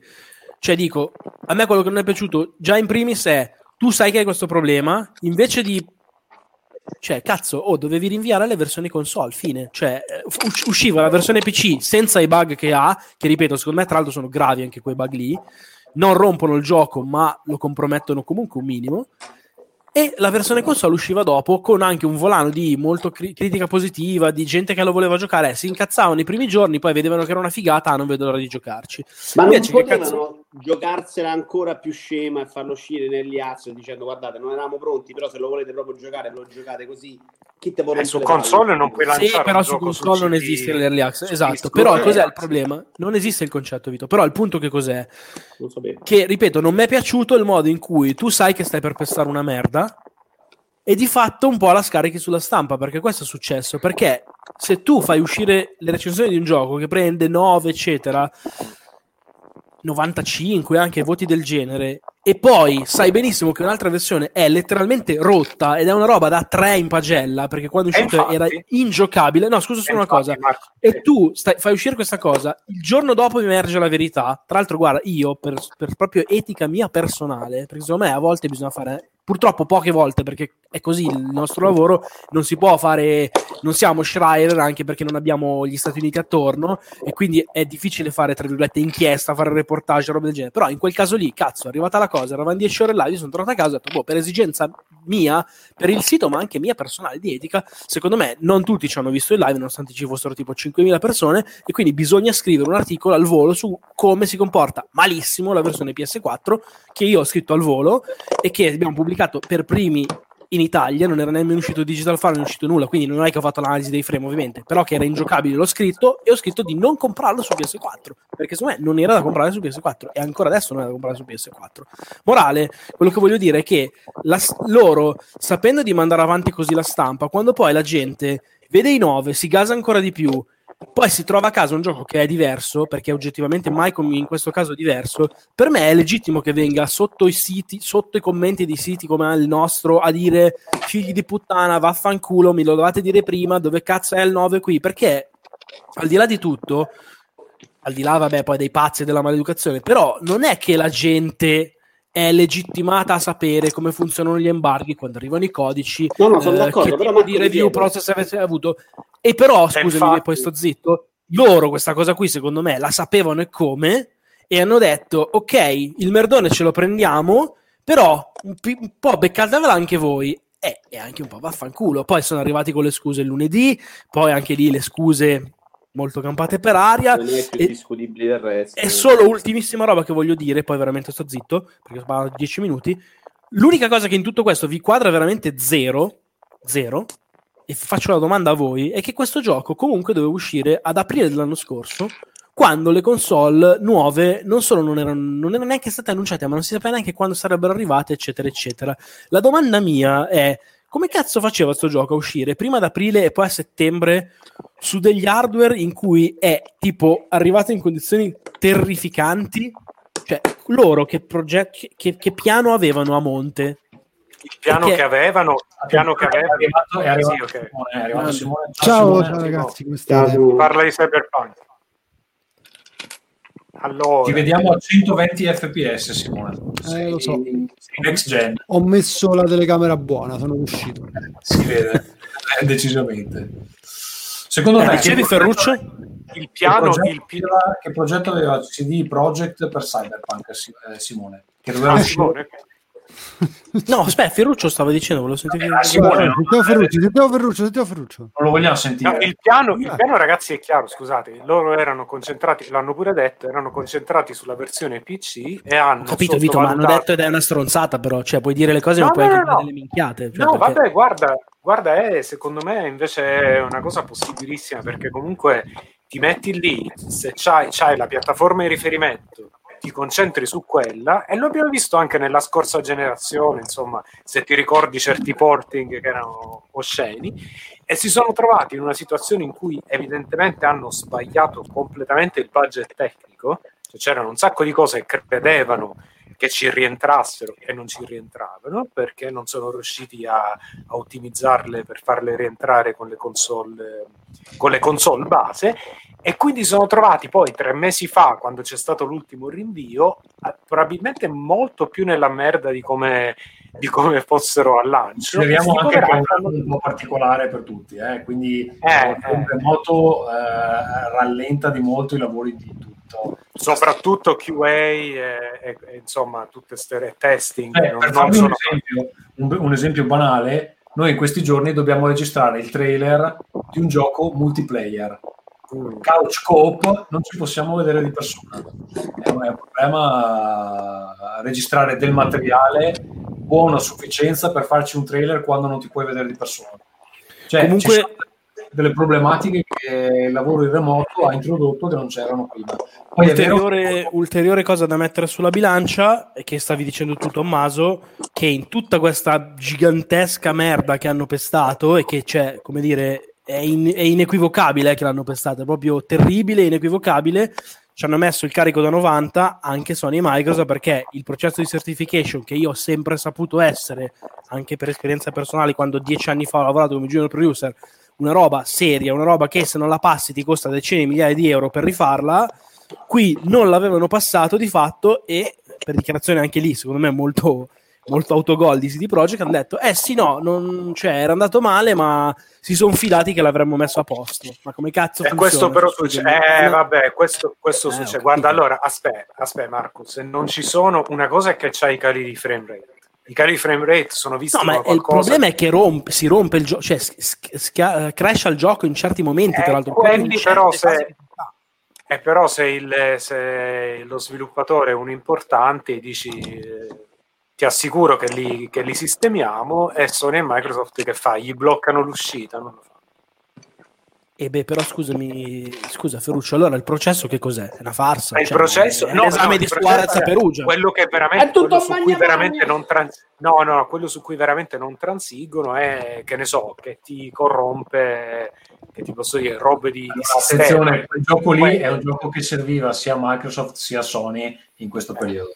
Esatto. Io posso fare una domanda a Marco, però, sul merdone alla critica. Se uscivate con scritto noi abbiamo provato la versione PC, le altre non ce l'hanno neanche mandate, che cosa potevano criticare a voi, sinceramente? E IGN ha fatto questo, però aspetta. Eh, IGN gli ha messo loro- 4 a quella PS. Perché è chiaro che alla vi siete tirati fuori un po' di insulti. No, aspetta, gli ha messo indiscriminati. 4 la versione PS4, PS4 sì, ma tipo l'altro ieri però.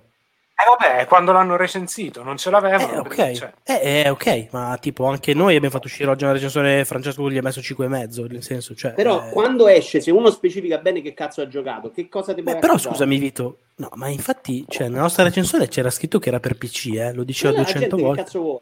Cioè, Eh, la gente, no, Eh, Vito, vabbè. secondo me ci sta perché scusami, mi metto dalla parte degli altri, l'ho detto. La gente non è legittimata a sapere come funzionano le cose review, aspettarsi che il gioco da una parte sia stellare Dove e e dall'altro dall'altra sia merda, cioè perché di solito non succede, dai. Cioè la versione PC può essere più performante, avere delle, delle chicche grafiche extra, ma minchia, non è che può variare il voto magari di mezzo punto, esagera di un punto che non succede comunque mai, ma cazzo, non può essere 9 e 4. E il problema è che qui lo era. E e quindi eh, però, cioè, che sia stato recensito su PC era scritto perché è scritto, ma anche perché se leggi la recensione ne parlava, cioè diceva ray tracing, come funziona l'hardware, anche che è ottimizzato così così per dire robe del genere, cioè parlava del PC. Però scusami, secondo me ci sta, la gente non è che deve essere informata su tutto. Simone- Uno pensa che il gioco è una figata su PC, mi- automaticamente mi aspetto che sia bellissimo anche su console.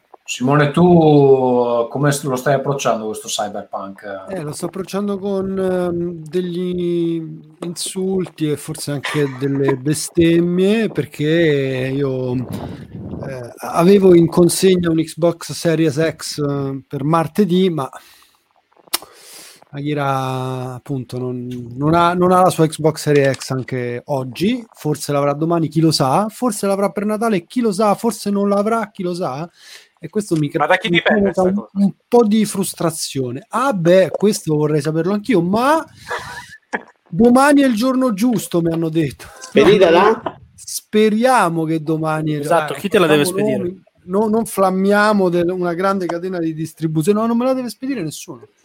Io ho prenotato in un negozio di una grande catena di distribuzione all'interno di un centro commerciale dove non sarei mai andato e che chiaramente insomma è un luogo che non mi trova concorde con l'allegria che di solito si respira. Io ci sono proprio andato perché dovevo e sto aspettando, ragazzi. Quindi questo per ora è tra l'altro ho anche il gioco, quindi sarei pronto.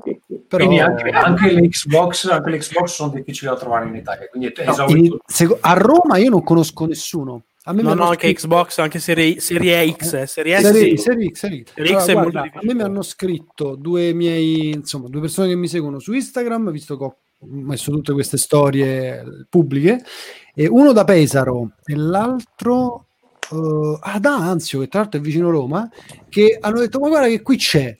A Roma io non conosco nessuno, intendo nessuno che mi dica guarda è qui, c'è, l'ho comprata, nessuno. Quindi è introvabile, è una roba proprio... Infatti un lancio così di una generazione console non credo si sia mai visto, spero che insomma possiate confermare. Vabbè, però è il momento a puttane per qualsiasi cosa. Eh. Eh no, lo capisco, però cioè, Eh, a livello tecnologico è un disastro terribile, ma anche di più delle console, una roba che Sì? Ma pure i telefoni, sta roba qua? telefono. Io l'iPhone l'ho ordinato, doveva arrivare due mesi dopo, è arrivato un po' prima. Però il problema secondo me è che si è unito il Covid all'uscita in contemporanea di schede madre, schede video, console e quindi si è proprio appanicato tutto. Cioè, Pensate che sto aspettando due panettoni da due settimane, vedete un po', sono bloccati a Milano. per mesi. no, cioè, team, cioè, team Pandoro Ferruccio, però. Io ho appena mangiato il Pandoro. No, panettone è un Pandoro. Buonissimo. Ah, lì- Io sono, io sono democristiano, quindi. Bravo, bravo. L'impressione mia è Comunque- che chi l'ha preordinata subito se l'è trovata fondamentalmente. Se sei stato uno di quelli che ci ha ripensato all'ultimo, si attacca a cazzo. Ma i preordini sono durati un giorno, Vito? Sì, sì, no, Però- però quanto tempo ci hai passato tu prima di decidere di prenderla? No, io non, non l'ho preordinata. Cioè, io a una certa mi sono svegliato e ho detto voglio giocare a questo gioco. Che lo so, mh, è sbagliato, soprattutto per. No, non è sbagliato, però chi l'ha fatto Un per tempo, 42enne con figli. faticando l'ha trovata. Anche PlayStation 5, cioè io ce l'ho avuto sotto gli occhi per prenderla volendo. Adesso che la prenderei perché non è arrivata la 3080, no. Quindi magari pure quello, cioè alla fine se uno gli interessava poi così tanto l'avrebbe trovata. Sì, sì, Va ma mi stai dando del tifoso della domenica. sì, è così. No, Cioè, no, sto non- dicendo che Io sono passato cioè, dal. se- in questo momento particolare era già difficile se lo volevi subito, dopo era proprio una follia. eh. Cioè, no, ma io mi No, sono detto, te la "Ma data, non, non me ne frega no." niente di questi nuovi affari, tanto il PC e comunque gioco a Magic al Eh. la voglio, la voglio, la voglio, la voglio, la voglio. Quindi, Sì, sì, ma- eh, Ma infatti, perché non te lo compravi su, su PC? Scusa. Me lo dicono tutti, il PC tra l'altro è un buon PC, però io alla fine ho voluto far girare l'economia, Ferruccio, è importante. Tu, tu che stai giocando Cyberpunk eh, su vari servizi di streaming, quel poco che hai giocato, cosa ci racconti? Che gioco Ma è? io, Eh, io lo sto giocando su PC, no servizi di streaming, anche su servizi di streaming. Ah, lui tutto Scusa, eh.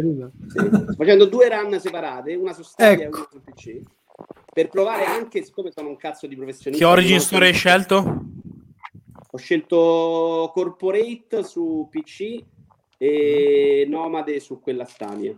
Ok. E devo dire che, a parte l'intro che è molto diversa, figo il fatto che sia molto diversa, eh, mi sta un po' deludendo. Una delle cose che mi delude è che sto provando a forzare risposte diverse nel momento in cui la missione si congiunge e finisci sempre là. Alla fine, sta roba che cambia tutto, no, forse più all'atto di gameplay cambia molto che a livello di, di storia non cambia un cazzo. Cioè, È come il gatto pardo, come il gatto pardo.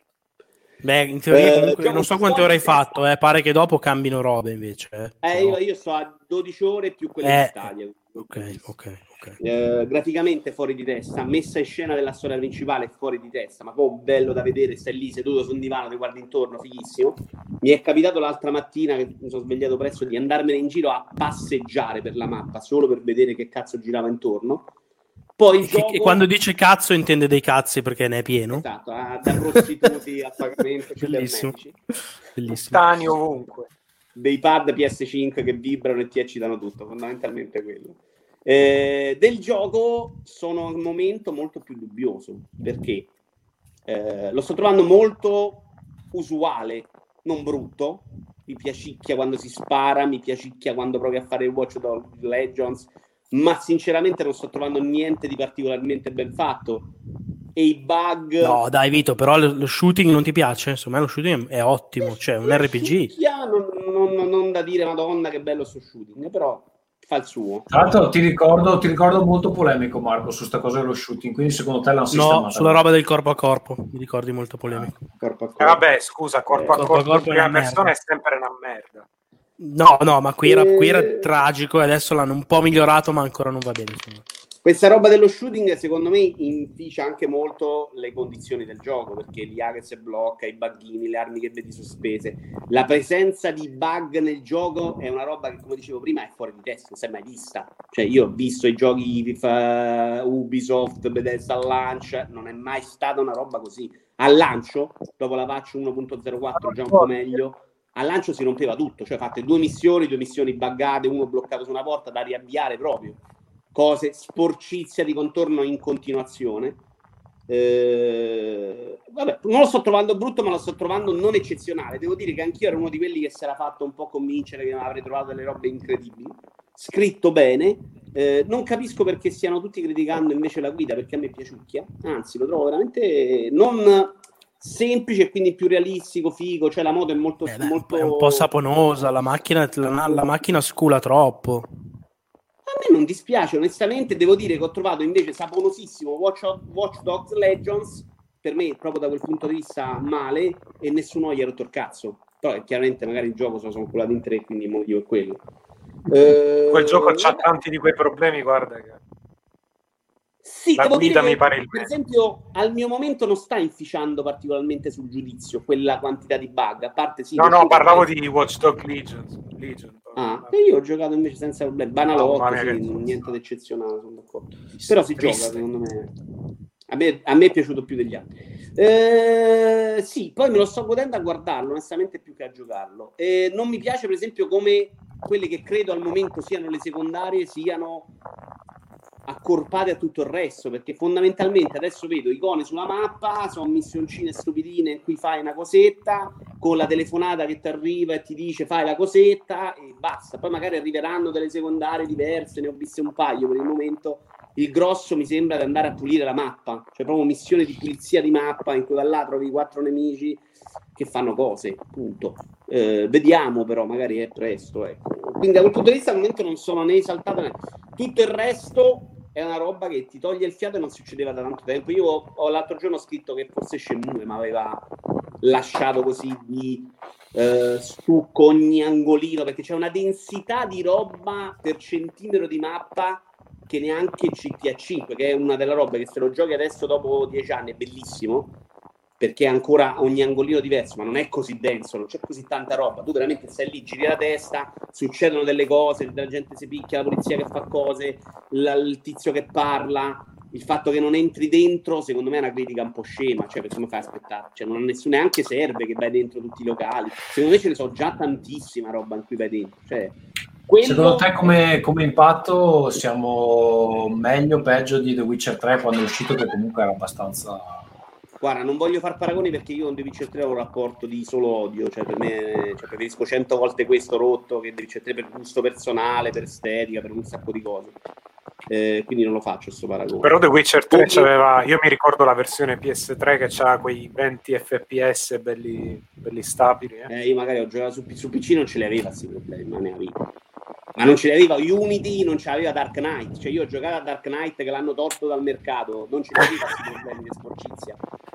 Cioè, questa roba al lancio era una roba improponibile. Cioè, veramente una roba che ci vogliono due anni a pulirlo, secondo me, no? Tre mesi. È una roba veramente devi. Comunque, secondo me, come impatto non c'è traffico- paragone, Tommaso, per rispondere alla tua domanda. Molto più di impatto questo, anche per una questione proprio, come diceva Vito, di, di immersione nel mondo, di fascino, di spettacolarità, di roba rispetto a quello che ha fatto, ha fatto The Witcher 3. Cioè, ma anche solo dico una cosa che sembra una cazzata, ma non lo è. Cioè, pensate a come è riuscito veramente eh, a livello quasi di, di imprinting a mettervi quel tono di giallo in testa. Cioè, tu vedi quel giallo lì in giro ed immediatamente è cyberpunk. Cioè, guarda, è come il, gioco co- guarda come il graphic designer viene fuori. No, però è, è- secondo me c'è questa roba qui. Sono riusciti a creare proprio un linguaggio che è una cosa Sì, è un È un po' il rosso Nintendo, no? Un po' l'effetto Eh, rosso bravo, Nintendo. bravo, esatto. Il traffico, secondo me, non lo aggiustano per dire. È proprio una roba che non che stanno, si sono scontrati con una roba che non sapevano fare, che per loro è molto nuova, e quindi si rompe sempre. Cioè, se tu parcheggi una macchina per strada, si blocca tutto, gente che No, suona. la, non- la non- I del traffico, ragazzi, è- è- non è roba semplice. Ma ci ha messo Rockstar, perché la gente non si ricorda, ma fino a Sant'Andreas Esatto. la roba che usciva di Rockstar non era, era forse a questi livelli, eh. cioè anche Fred Ape, che io l'ho giocato su che era uscito PlayStation 3, PlayStation 2, PlayStation 2. Ed era una roba che, che funzionava così. Comunque, Vito- sistemi per aggiungere proprio perché hai parlato di Rockstar, mi viene in mente che è una roba secondo me da dire nella discussione che sicuramente eh, non è in nessuna maniera un voler giustificare quello che hanno fatto, perché ripeto, secondo me hanno proprio sbagliato tutto ed è in generale male come sono comportati, però sono anche gente molto talentuosa e hanno sicuramente modo adesso di, di rimediare, detto che comunque la merda l'hai pestata da tardi. E e penso che l'azienda loro sia molto preparata da un certo punto di vista, molto talentuosa proprio a livello di persone, ma eh, evidentemente molto poco sul pezzo e adeguata dal punto di vista del, del management e della dirigenza, nel senso che cioè, un fiasco del genere non dipende dall'artista che ha scazzato, da un reparto di, di sviluppo che cioè, dipende dal vertice che evidentemente non è riuscito a gestire in una maniera corretta un prodotto che è forse più un passo più in là della gamba. E qui volevo mettere all'interno dell'equazione Rockstar. Rockstar quando fa le cose al di là che è Rockstar ma comunque non, non lancia su nuovi sistemi in contemporanea. Probabilmente anche il voler arrivare così su tutto da subito è stato una, un Eh, errore ragazzi, di però, arroganza scusate, cioè C'è anche, c'è anche una cosa che non considerate. Quando voi pensate a un gioco come Valhalla, Assassin's Creed Valhalla è stato fatto da 14 studi. Cioè, quel gioco ha migliaia e migliaia di persone nei crediti. Non solo, Ora, ma- non solo Ferruccio, ma è anche, ha anche una storicità che va a riprendere dei sistemi e delle cose, appunto, magari appunto, modificandoli, ma che erano, che qui no. erano lì. Esatto, Eh. esatto. Quindi Sì, secondo me The Witcher di uno 4 non avrebbe avuto questi problemi, ovviamente, se, No, se si tratta di uno sforzo produttivo che comunque rispetto a quante persone c'hanno lì, cioè voi considerate anche per esempio che ne so che in, eh, in, eh, Red Dead Redemption 2 per dire la parte di dove si spara la fa uno studio, la parte del cavallo la fa un altro studio, cioè capite? È- siamo a quel livello di Ma specializzazione. hai anche le spalle. Però ripeto, in tutto questo non lanciano su nuovi sistemi insieme, eh? e qui Esatto, sì, cioè, esatto. minchia. Eh, però magari indovini più il periodo perché Rockstar, per esempio, adesso tu lo- l'obbligo di uscire, secondo me, anche di Cyberpunk, perché se non la vendi adesso la versione PlayStation 4, può darsi che non la vendi più. Adesso Sì. le vendi due volte, eh. GTA il gioco Sì, a me sì. me l'ha venduto 18 volte, cioè eh, con i suoi tempi giusti. Anche quello fa parte di una preparazione a fare le cose per tempo, per bene. Ora, Eh, però se non sei palesemente in grado, cioè, perché Eh, non vabbè, è che magari in non se, non se l'aspettavano di essere in grado. Va bene, allora ne parleremo meglio quando avremo avuto modo di giocarci di più, a meno che eh, non ci sia altro da, da- da aggiungere, perché tanto la polemica su quanto male sia andato il lancio, che poi male per modo di dire perché avevano 8 milioni di pre-order, quindi penso che tutto sommato si staranno asciugando le lacrime. Tra l'altro, guarda, non, cioè, non pensate che tipo tutti quelli che stanno facendo casino stanno correndo in massa a restituirlo, eh? cioè a, rim- a chiedere rimborsi. Perché No, infatti, cioè, loro, fa fatto, molto rumore e poi c'è il mondo là fuori. loro hanno fatto la scena, tanto fra una settimana l'offerta scade di restituzione e se, non l'hai fatta... No, no, ma al di là della scena fatta da loro, io di- dico anche lato pubblico, cioè Sì, il sì. pubblico che si sta stracciando le vesti, facendo tutto il chiuso del mondo, legittimamente. Però non è che è automatico che poi tutta quella gente lì che urla, che si straccia appunto le vesti, che si incazza, che fa i flame su internet, è corsa a restituirlo. eh. Magari il gioco neanche l'aveva comprato o l'ha comprato e se lo tiene. Va bene, io intanto inviterei Simone a segnarmi i giochi che ha giocato, se ne ha giocato qualcuno. Uh, andrei da Ferruccio che ci parla di uno di quelli di cui vuole parlare. Sì, allora io direi che cominciamo magari con eh, cosa ci abbiamo qua? Eh, Miles Morales, bello, andiamo avanti. Eh, no, vabbè, l'ho, l'ho finito oggi. L'ho finito Piace oggi. Devo dire l'entusiasmo. che quel gioco è cioè, in fondo un po' anche come il primo Spider-Man, è in tutto e per tutto un blockbuster, quindi si guarda, cioè si gioca con facilità è molto piacevole. Fra due settimane me ne sarò, me ne sarò completamente dimenticato. Perché è comunque un gioco molto. Cioè, bella storia, bella la cassapanca, tutto quanto, però alla fine, insomma, non, ehm, non ha particolari quiz. Quindi, Dai, bravi tutti, però non ti ha colpito. No. Parliamo di, Sack, di Sackboy, è il gioco per cui la gente di Rincast è Sackboy, ancora qui. esatto, Sackboy ci sto giocando con i bambini, quindi lo giochiamo in tre.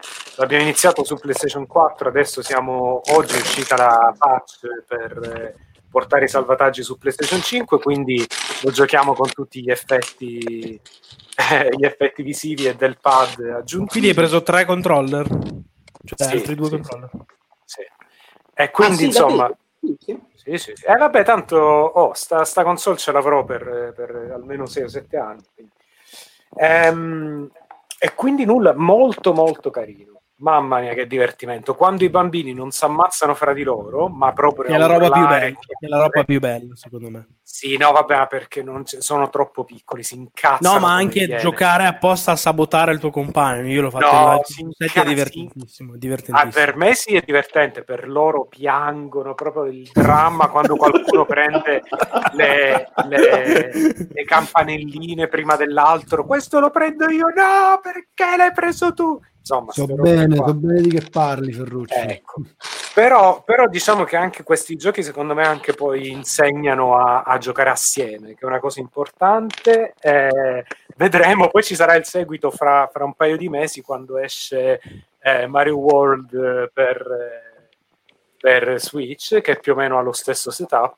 Quindi nulla, Sackboy per me è la gemma dei, dei giochi di lancio, che non, si, non se lo sono inculati in molti, ma è un gioco davvero delizioso, molto molto bello.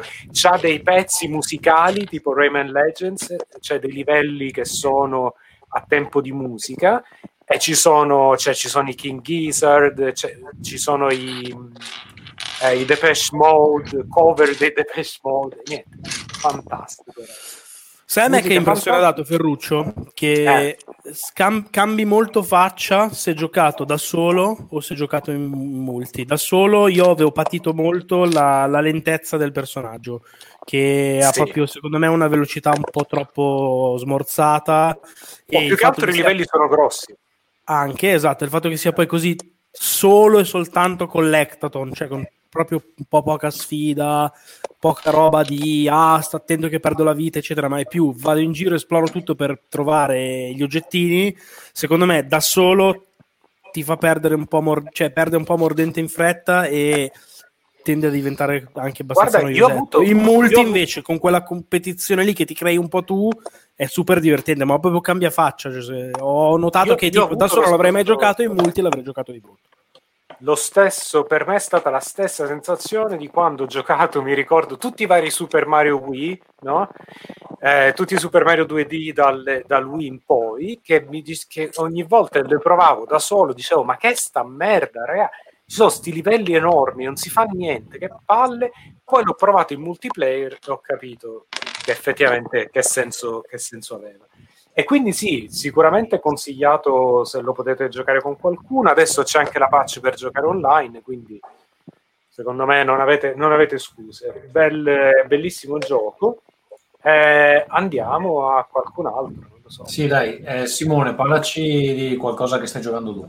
Sì, io ho giocato mh, solo di nuovo, eh, mh, credo solo Zelda Hyrule Warriors, l'era della calamità, perché l'abbiamo comprato ovviamente per i bambini, perché avevano visto i trailer su YouTube che gli passano le varie pubblicità, e, mh, al di là del fatto che comunque lo volevo comprare io, eh, nel senso, io... ehm, Scusa, ma il sottotitolo di questo è, è sempre Hyrule Warriors, non era quello prima l'Hyrule Warriors? No, è Hyrule Warriors Age of Calamity.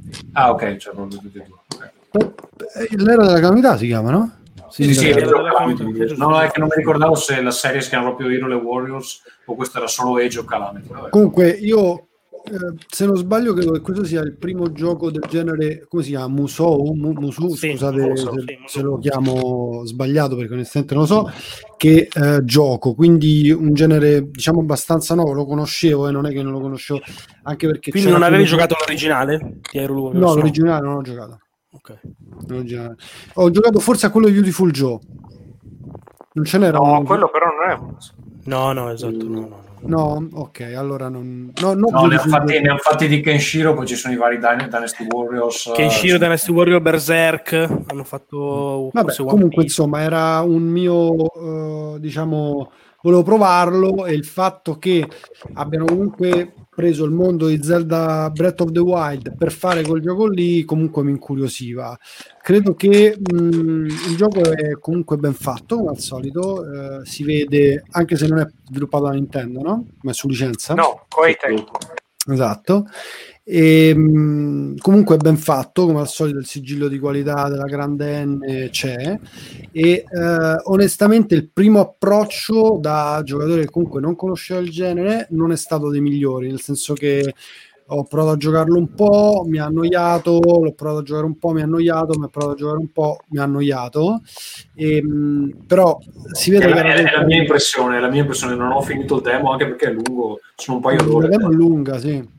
La demo è lunga, no? Quei bambini, insomma, poi ci hanno cominciato a giocare i bambini e quindi io vedevo loro che giocavano, che in fondo è come eh, giocare, li aiutavo nei pezzi più difficili e così via. E, ehm, e mi sono invece reso conto che l'abbinamento di alcune delle meccaniche Zelda Breath of the Wild, dei, ehm, degli oggetti, per esempio, fa del gioco ehm, un, un gioco di quel genere, sempre perché comunque insomma i miei riferimenti sono i era abbastanza diverso dal solito e secondo me riuscito. Eh, dura tra l'altro tantissimo, comunque insomma non va avanti per parecchie ore, soprattutto se vuoi scoprire tutti i segreti, eccetera. E ehm, il gioco in sé, comunque, proponendo queste ondate di nemici sempre più fighe, sempre più grossi, sempre ogni tanto ci sono anche dei nemici giganti, eccetera. E soprattutto per chi allora, i miei bambini stanno in fissa con Zelda, cioè loro hanno giocato Zelda Breath of the Wild da soli, anche il piccolo di 6 anni, eh, da solo, eh, solo lo aiutava il fratello ogni tanto in qualche magari colosso sacro e non riusciva a fare per tantissime ore, quindi col mondo stiamo in fissa, poter vedere il prequel degli eventi con i colossi sacri, con i, i vari eroi che li guidavano, eccetera, è stato comunque emozionante, è figa questa roba qua. Ehm, quindi è un Cioè, l'aggiunta a livello di trama, dici tu, è figa. Sì, il- il- non è l'aggiunta perché non è un'aggiunta è il è pretesto uno spin-off. La- il fatto che sia intelligentemente ambientato in un mondo fichissimo e quindi abbiano potuto fare leva anche su sensazioni o in generale su sentimenti che eh, provano i fan di Zelda o comunque quelli che hanno giocato al gioco precedente. E questo secondo me se fosse stato di omini normali omini per modo di dire o comunque con altri personaggi al di là del fatto che secondo me le meccaniche sono fighe escono abbastanza dagli schemi non avrebbe avuto quel, quel senso lì non avrebbe portato quel divertimento in casa di Marchi. Invece è stato figo è stato figo vedere ripeto il prequel degli eventi di Zelda Breath of the Wild la, la battaglia il re che comunque non avevi visto in azione e così via è un po' Non spoilerare, cazzo, sto giocando proprio in questo momento. Vabbè, ma ha ricordato certe cose che ehm, fondamentalmente un po' facevano anche Cavalieri dello Zodiaco, no? cioè, che, che ti fanno vedere delle cose che tu ti aspettavi di vedere in un modo e sono proprio così e sei contento di vederle. Le mega mosse, queste cose qua. Sì, sì, o comunque appunto degli sn- snodini di trama, delle cose che comunque ti fanno capire che sono molto... Non ho Che mai no, anche perché, poi, anche perché poi, scusa, ma eh, ste, tipo ste cazzine che sono veramente tante, Sono tante, anche, sì. rispetto, anche rispetto a Zelda, no? Cioè sono belle, belle corpose, hanno Sì, sì, esattamente lo stile giusto, cioè tutto molto ben curato. Ehm, e poi sono carine, cioè sono proprio tipo un... Sì, ma mi erano davvero- sembrate più belle le cazzine del gioco in realtà. No, no, no, no. Guarda, quelle questa è la cosa strana. belle, certo. carta, guarda, sulla carta, sulla carta questo gioco dovrebbe essere una merda. Perché alla fine è vero che è tipo smanettone, cioè che alla fine la difficoltà, diciamo che è abbastanza relativa, no? Eh, volendo alla fine se vai ad analizzare i, i- personaggi sono che ce ne sono un sacco però alla fine poi di fatto si controllano praticamente nella stessa maniera, però non te ne accorgi. Cioè ti sembra ci sia una varietà che poi all'atto pratico non c'è, però non ha importanza perché mentre giochi non te ne accorgi.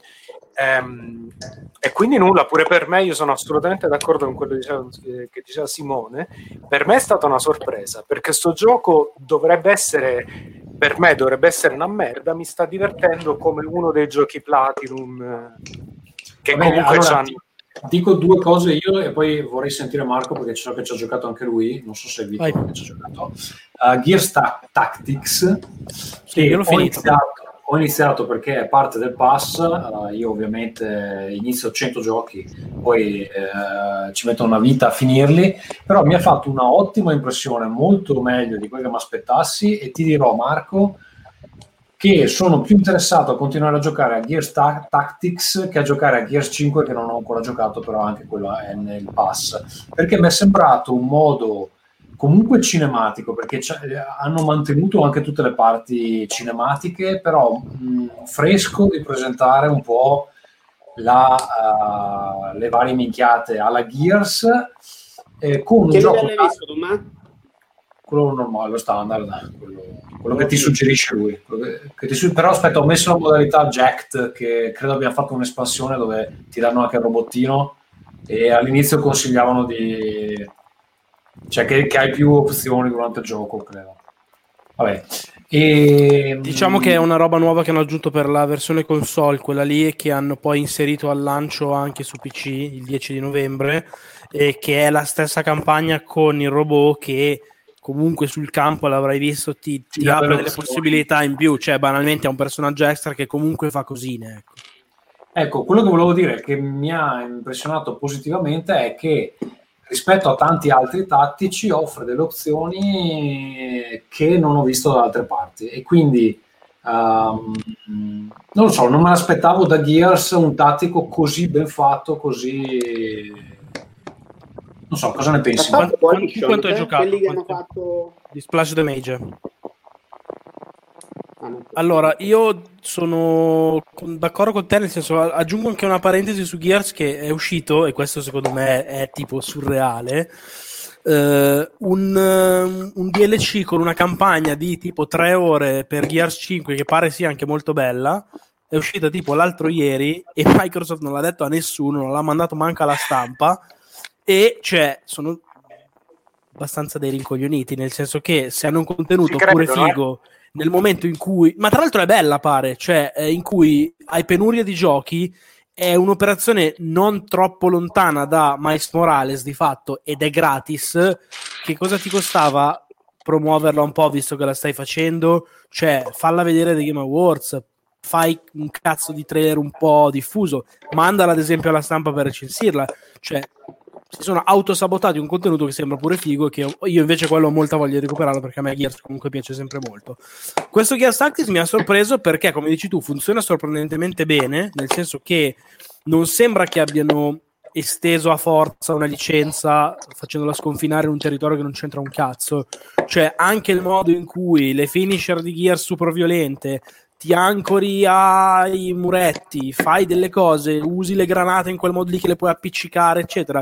Cioè, è molto Gears, ma è molto Gears da una prospettiva nuova e funziona bene. Oltretutto, invece, è anche molto Gears nell'avere una grafica della Madonna che se è uno standard per la serie non è decisamente uno standard per quel tipo di, di genere lì e che quindi cioè, lo rende anche tra l'altro uno strategico a turni meravigliosamente bello da guardare, cioè i modelli poligonali sono proprio fantastici. A me è piaciuto molto con una riserva significativa, ovvero che parte e è l'impressione che hai avuto tu, cioè del tipo minchia voglio solo questo, il gameplay l'hanno proprio azzeccato di brutto, secondo me è bello anche per uno che magari non è super eh, appassionato al genere, io stesso non sono un cultore estremo, però qualcosina ho giocato, e però ha un problema, che eh, ha un game design che è sia molto riuscito, sia da un certo punto del gioco in poi, diciamo da due terzi in poi, incredibilmente povero, nel senso che inizia a riciclare in modo violento le, le quest secondarie che all'inizio sembrano delle- dei diversivi anche piacevoli come le principali, quando arrivi, senza spoilerare troppo, all'ultimo atto e hai, ti giuro, più secondarie obbligatorie che missioni principali, con anche la difficoltà alzata un po' a culo, quello secondo me non è piacevolissimo e anzi arrivi sul finale che dici ma minchia che palle ancora sta roba, non ho voglia di farla. Io giuro, sono arrivato al punto che se avessero messo, non sto scherzando,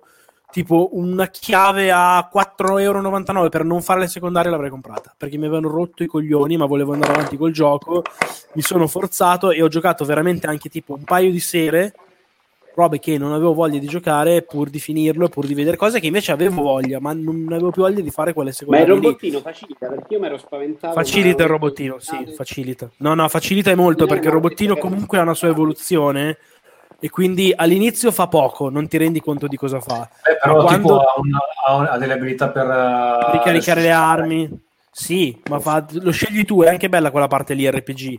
Gli puoi dare delle robe che ricarica armi, ti, ti- ti dà delle armi più Ah, sì, ecco, blocca i nemici. Cioè, che non mi aspettavo è che c'è tutta una parte di espansione delle armi, di- Sì, sì. c'è il tree- lo skill tree de- de- dei vari... uh, cioè, boh, mi è sembrato molto approfondito per essere... Eh, quella roba, lì più, quella roba lì è meno Gears ed è però molto, come dire, eh, caratteristica del genere. Cioè, quando tu giochi anche a XCOM, la tua, la tua unità migliora, gli, gli spendi punti. Quello sì, però boh, io su XCOM non mi ricordo se possono migliorare, tipo, cioè su Gears li puoi cambiare la- la- il, il grilletto del fucile per dargli la...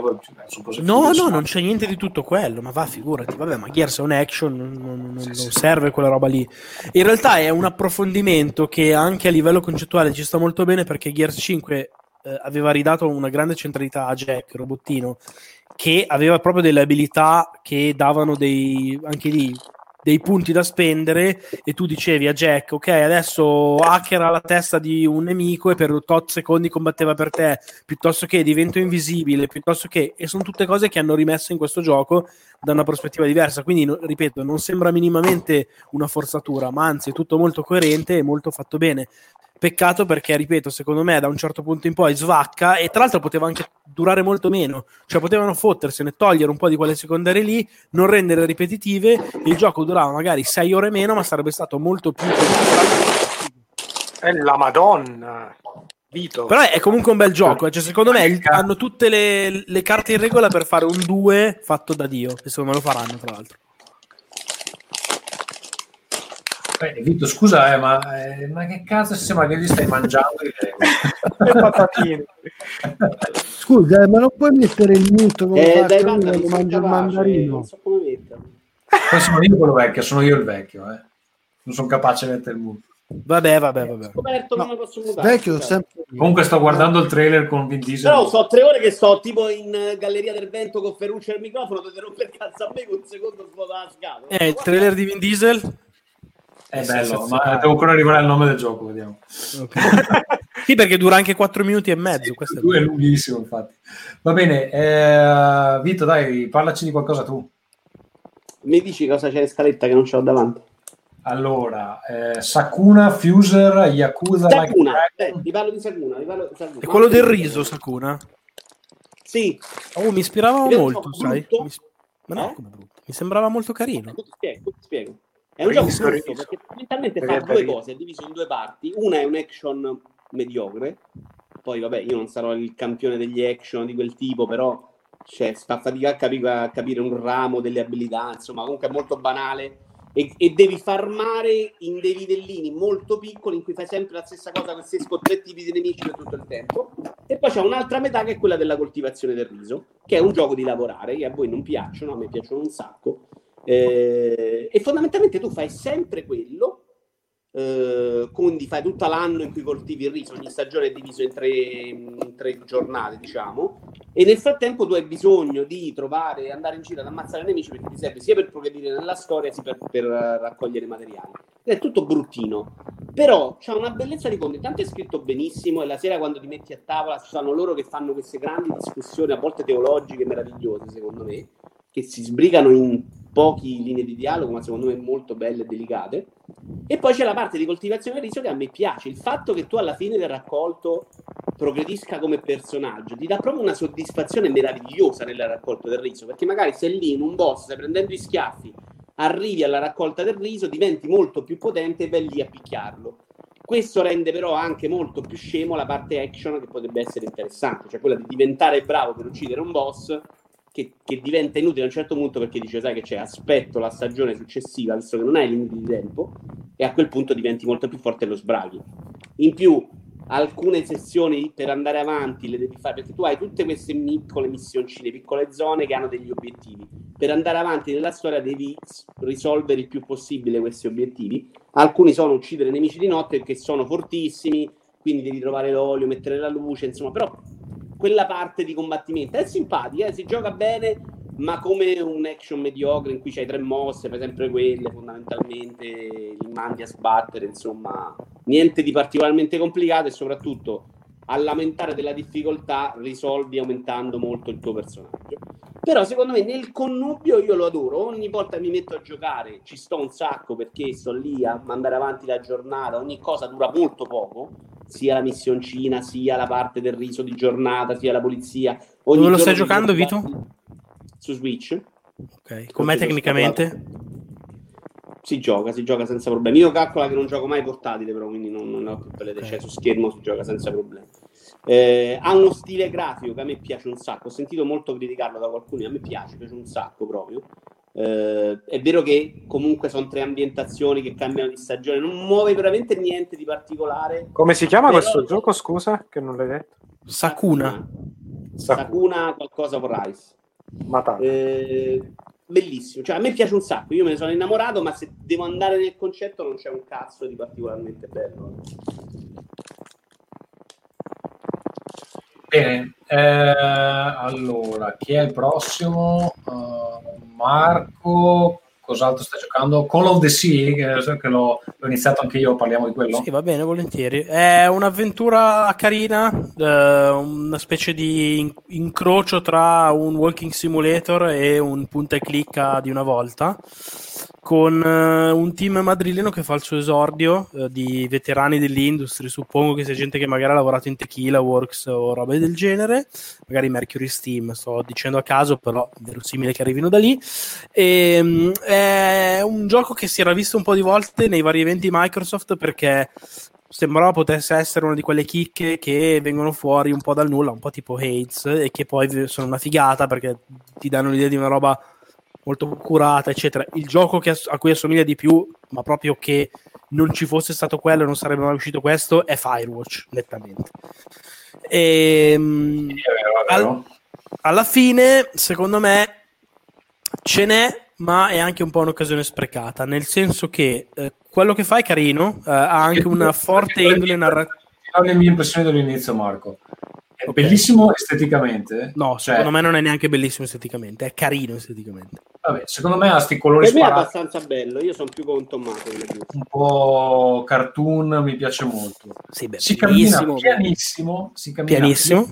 In accordo Sì, col fatto che tu usi una donna malata che sta cercando negli anni 30 che cerca eh, una cura per questa malattia misteriosa dopo che il marito è partito alla volta di un'isola eh, sperduta del Pacifico. Tra l'altro, curiosità, a un certo punto trovo un, un calendario o un oggetto dove parla di una crociera partendo da Port Moresby che io ho visto perché in Papua Nuova Guinea e Vabbè, capito, ma- c'è stato anche quel momento e praticamente il marito va a cercare una cura per lei e però sparisce e nello- prima di sparire la donna si vede recapitato negli Stati Uniti dove abita una, let- una foto del marito con delle indicazioni geografiche e un pugnale sacrificale strano e Quindi quindi lei decide- benvenuto nell'Aids. esatto bravo sì e, e lei quindi parte e fai tutta questa avventura a riseg- riseguire la spedizione del marito che va in vacca abbastanza in fretta, come ti accorgi dai documenti.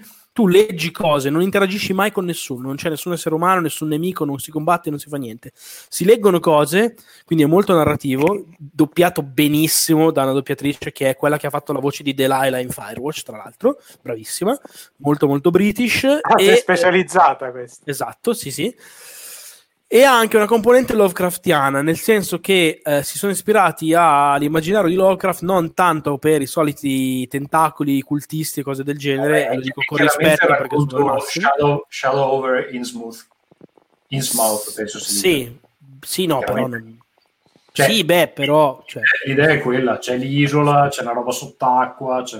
Beh, cioè, Beh, beh, beh, beh, beh, insomma, in realtà è, come hanno detto loro, eh, non vuole mai virare verso l'horror, e è una storia d'amore con delle parentesi appunto un po' oniriche e vagamente Lovecraftiane, cioè anche più che vagamente Lovecraftiane, però Allora, ma a parte che secondo me è più ispirato, visto che adesso ho letto due racconti di Lovecraft, posso dirlo, a quello dell'uomo pesce, così a Dagon. Dagon, sì, sì, certo. Beh, Dagon, Dagon, è quello. sensazionale. Eh, E- No, però il punto è che secondo me il problema del gioco è che è interessante dal punto di vista della scrittura, è ben doppiato, è carina l'idea di questi enigmi e di questo ritmo molto blando, come dicevi tu, Tommaso. Non lo trovo mai particolarmente ispirato e soprattutto secondo me ha un problema di equilibrio clamoroso perché all'interno dell'avventura che è palesemente costruita per non metterti i piedi, i bastoni tra le ruote, nel senso che cioè, eh, non vuole essere i vecchi misto, certe bastardate che ti bloccavi un pomeriggio, tiravi bestemmie, ritornavi dopo due giorni e forse ti veniva in mente la cosa mentre stavi facendo la doccia. Qua è l'enigma è più un momento così che, ah, ok, l'ho risolto e mi sento intelligente, vado avanti, perché, non, ripeto, vuole essere una roba molto narrativa, e secondo me invece ha due passaggi nell'avventura oscenamente più difficili del resto, ma oscenamente. Secondo me E solo uno, però qual è l'altro? Sono uno quello dell'organo che è assurdo e poi quello del trovato sempliciotto. L'altro ho capito sicuro perché l'altro cazzo. è proprio Eh. folle. eh, L'organo- secondo me pensa che è più difficile l'organo l'altro l'ho passato a culo l'organo non, non ho capito Eh, come si l'altro faceva culo però. L'altro secondo me, anche dopo che ho letto la soluzione, perché non ci sono e per me è così anche l'organo ecco Era completamente comu- fuori. L'organo invece sono arrivato da solo. No, comunque cioè, gli ho tro- l'ho trovato l'ho trovato poco equilibrato ecco nel senso che se fai una roba che vuole essere più così tranquilla cioè è un po' fuori tono e poi, e poi scusa ultimissima roba secondo me in generale dà proprio l'impressione di una produzione un po' piccola e che non osa neanche molto, cioè i livelli sembrano proprio delle stanzettine, non ti dà l'idea di essere su un'isola, cioè proprio molto molto videogioco e, e piccolo, cioè confinato lì in quello Ti spazio. blocca, ti blocca molto fra una zona e l'altra. Eh, esatto, sì, sì, sì. Io ho Vito, trovato dicevi? la parte narrativa invece secondo me non proprio per, cioè non, almeno il tipo di narrazione che a me infastidisce perché è, infastidisce perché è fatta più o meno a spiegoni c'è tutto quello che racconta è lei che parla da sola si racconta le cose i testi che trovi sono proprio roba che non esistono nella realtà è una roba che io non Sì, è- sopporto mai nella vita È molto bello perché sono arrivato al punto dove c'è il marito che le scrive una lettera fa so che questa lettera non ti raggiungerà mai, ma io te la scrivo lo stesso. Sì, poi- ma pure lei, lei sta sulla barca e parla da sola, si spiega le cose. C'è una roba che capisco l'utilità, però è una roba che secondo me narrativamente è... Oppure, oppure aspetta, c'è, c'è un'altra cosa in quella dove ci sono le capanne, dove sono arrivato, trova un- una nota con scritto dobbiamo scappare velocissimi, prendete su tutto quello che avete. Vabbè, cazzo, se gli scrivi una nota per, per farli scappare velocissimi, gli- glielo dirai a voce se devono scappare velocissimi. Sì, ha un po' quelle cose che Sì, secondo me, ripeto, è- in realtà è tutta una produzione un po' in- che denota una certa ingenuità di fondo del, del team, che comunque è promettente, sia il team che tutto sommato anche la, Io la lo gioco produzione. poi, no? Cioè è gratis su Game Pass, secondo me ci sta da giocare, dura sette ore e funziona. Ripeto, non è purtroppo quella specie di piccola grande chicca che forse aveva un po' l'aria di essere. Gioco discreto, onesto. Va bene. Simone, io ti vedo che ti stai imbruttendo a vista d'occhio. Eh, No, no, tranquillo, sto ascoltando. Oggi sono qua per ascoltare, dai. sei qui Se per- magari se eravamo in un altro momento della trasmissione, perché ho giocato veramente poco recentemente. ok, quindi non hai, non hai altro da, da mettere nella... Ma scusa, facciamo un po' a casa Kira, non c'è stata una novità incredibile nella tua vita? Sì, Ah beh, sì, è vero, cazzo. Eh, allora. eh, ma ancora non Sta c'è. qui a quindi- guidare tutto io. Ah, ancora, anche- siamo ancora in fase di transizione? No, ancora non siamo in fase pubblica. Ok. Ok, allora, È stato allora, tanto- allora l'ho detto Non me la fate fa. dire a Rincast. ne, Però... ne- no, dai, ne parliamo, ne parliamo nel 2021. esatto. Va bene. Però, cioè, posso, non lo so, stimolarvi con... eh, oggi è uscito il ehm, Stimolaci. ehm, Magic the Gathering, la nuova espansione. Hanno, Cazzo sì, vai! hanno utilizzato le band metal nordiche perché e gli hanno dato delle carte da spoilerare, quindi che dovevano far vedere prima degli altri come se fossero dei dettagli per un videogioco. E, mh, appunto perché l'espansione a tema nordico e le band sono nordiche, metal, e sono tutte metal e robe del genere. Vi sembra una cosa di marketing figa? Mamma No. mia, ragazzi, mi sono bagnato un pochino. Ragazzi, Dai, ma figa, Dei coglioni, che cosa veramente fighissima. Un branco di No. razzisti. vabbè. Come? Ah, vabbè, la- lascia stare le mie opinioni su queste, su queste cose tipo neopagane metal nordiche. Secondo me sono ma, no, ma sono gli altri. Dove peraltro hai detto no. tutto già con quella frase, cioè non è che c'è tanto da aggiungere. Va bene, uh, Ferruccio, Hades, dai. Sì, Hades lo, lo... AIDS, eh, AIDS, cioè, hai l'AIDS, Hades si Ah, chiama. AIDS. Sì, vabbè, allora, diciamo in greco Hades. Diciamo così. Eh, il, Ma pure un ehm, po' dopo. Poliglotti. me lo sono, me lo sono comprato perché allora io avevo giocato Bastion di questo, di questo sai team. comprato perché ne ho parlato io prima di tutti, no? No, Quindi- eh, mi era piaciucchiato, mi era piaciucchiato Bastion. prima Ma minchia, ma Ferruccio, non- non hai giocato Transistor? No, no, ce l'avevo Vergognati. perché era gratis. no. Eh, no, ma perché guarda, e ora ci arriviamo. Io basta. Da te non lo accetto, da te non lo accetto. Allora, guarda, l'ho preso, l'ho preso Hades pi- perché eh, ho preso il vaccino. perché Hades ho preso Hades perché praticamente insomma parlando con i colleghi alla fine qual è il vostro gioco dell'anno è tipo 7 su 10 hanno detto sto gioco Eh, vedevo anche che ha preso gioco dell'anno in un sacco di, di premi e siccome quando si tratta di giochi di questo calibro, cioè che hanno questo tipo di risposta critica, io Risonanza. Mm. risonanza, esatto. Critica, io, visto il mestiere che faccio, per me è un po', cioè lo sento anche un po' come un dovere, li devo, li devo provare. Ecco, quindi E giocati quindi anche Transistor, però, perché è, è tipo lì, eh. Eh, eh, amico, eh, quante ore al giorno c'ho? Ma Quindi dura un cazzo l'ho- Transistor? Durerà tre- Quanto dura, Tommaso Vito? Quanto dura Transistor? Tre ore? Non l'ho giocato io.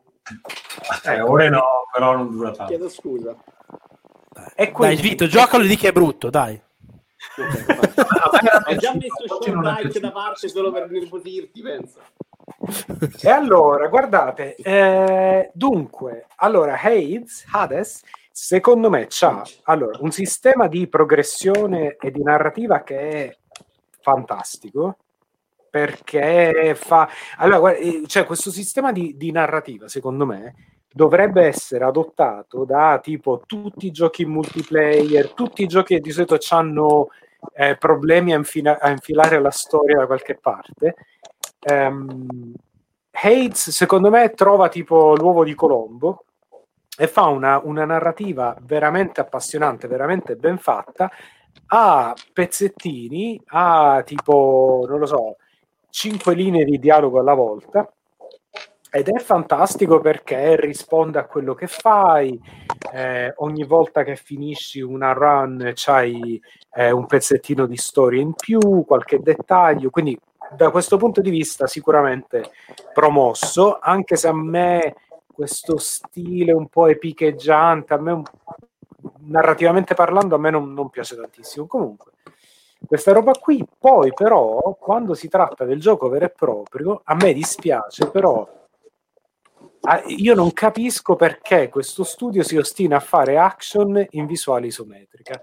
Cioè, secondo me, un action di quel tipo lì Sono Con belli quella- gli action in visuale isometrica. sono eh. belli bravo, da vedere, bravo. sono belli da E vedere. anche da giocare. Però, e anche da giocare. Anche da No, giocare, invece no, perché per me un gioco in cui per andare avanti devi andare in diagonale è dove c'hai questi problemi di prospettiva per cui il proiettile non sei mai sicuro se ti colpisce o no perché non lo vedi perché la, visa- la visuale appunto è isometrica a me un po' cioè, e poi per carità Hades fa di tutto per mitigare questi problemi però un po', un po' mi rompe i coglioni un Ma po' tu lo sai che sono stati proprio i greci a inventare la geometria, Esatto. eh, Ferruccio. che è una cosa assolutamente non vera, assolutamente non vera perché la, la prospettiva è arrivata tipo dopo Giotto, però alla Ma grande. che cosa ne sai tu che abiti in Svezia, dove la scienza non conta un cazzo? Allora, cosa ne sai tu che sei veneto? Che io, io sono discendente di quei greci. Quindi, insomma, vabbè, a parte questa roba qui. Ehm, quindi secondo me la bello. prospettiva nei quadri è arrivata dopo Giotto, eh, perché le statue greche non è che ne hanno fatte senza... No, no, ma cioè, non Ah, c'è scusa, scusa, ma le statue che fa prospettiva sono già in 3D. Che devi c'entra? Eh, esatto. secondo me quando fai il disegno te lo prepari, eh. Sì, Quando già Pitagora ne parla di prospettiva, dicono dalla chat. Ok, ma stiamo un po' divagando. Il punto è che bello Hates, però secondo me se avesse avuto una visuale tipo alla Binding of Isaac sarebbe stato più brutto No. visivamente, sarebbe stato più brutto visivamente, ma si sarebbe giocato meglio. Quindi Bene, insomma, per me... Abbiamo avuto anche l'opinione inutile. Adesso magari.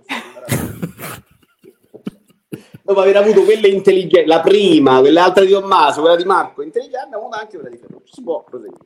bello Dai, ma non bellissimo. Bello Beh. ma non bellissimo. Quante Almeno al volte l'hai finito? Quante volte l'hai finito? Esatto, esatto. Ho giocato poco, eh, tre, Ma l'hai finito una magari volta? tre ore. Eh no, tipo tre Ah, ore. no, tre. ah, vabbè, ma ragazzo, cioè, No, ce no, n'è, no, ce no. n'è. Perché vedo che la progressione mi sembra molto... Bellissimo, molto bellissimo. Va bene ragazzi, vi do ancora 15 minuti perché poi qui è l'una e io voglio andare a dormire.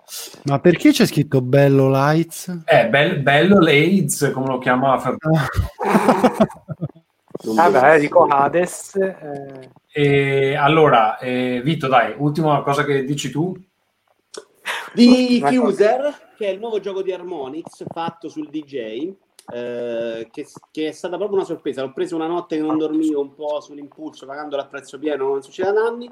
Eh, io non sono una grande amante della musica, quindi figuriamo di, di fare il DJ, invece lo trovo fantastico proprio per quelli come me, perché ha un'interfaccia della Madonna. Il gioco è basato su questi campionamenti eh, che incredibilmente, come le mischi li mischi, esce comunque da roba super adorabile.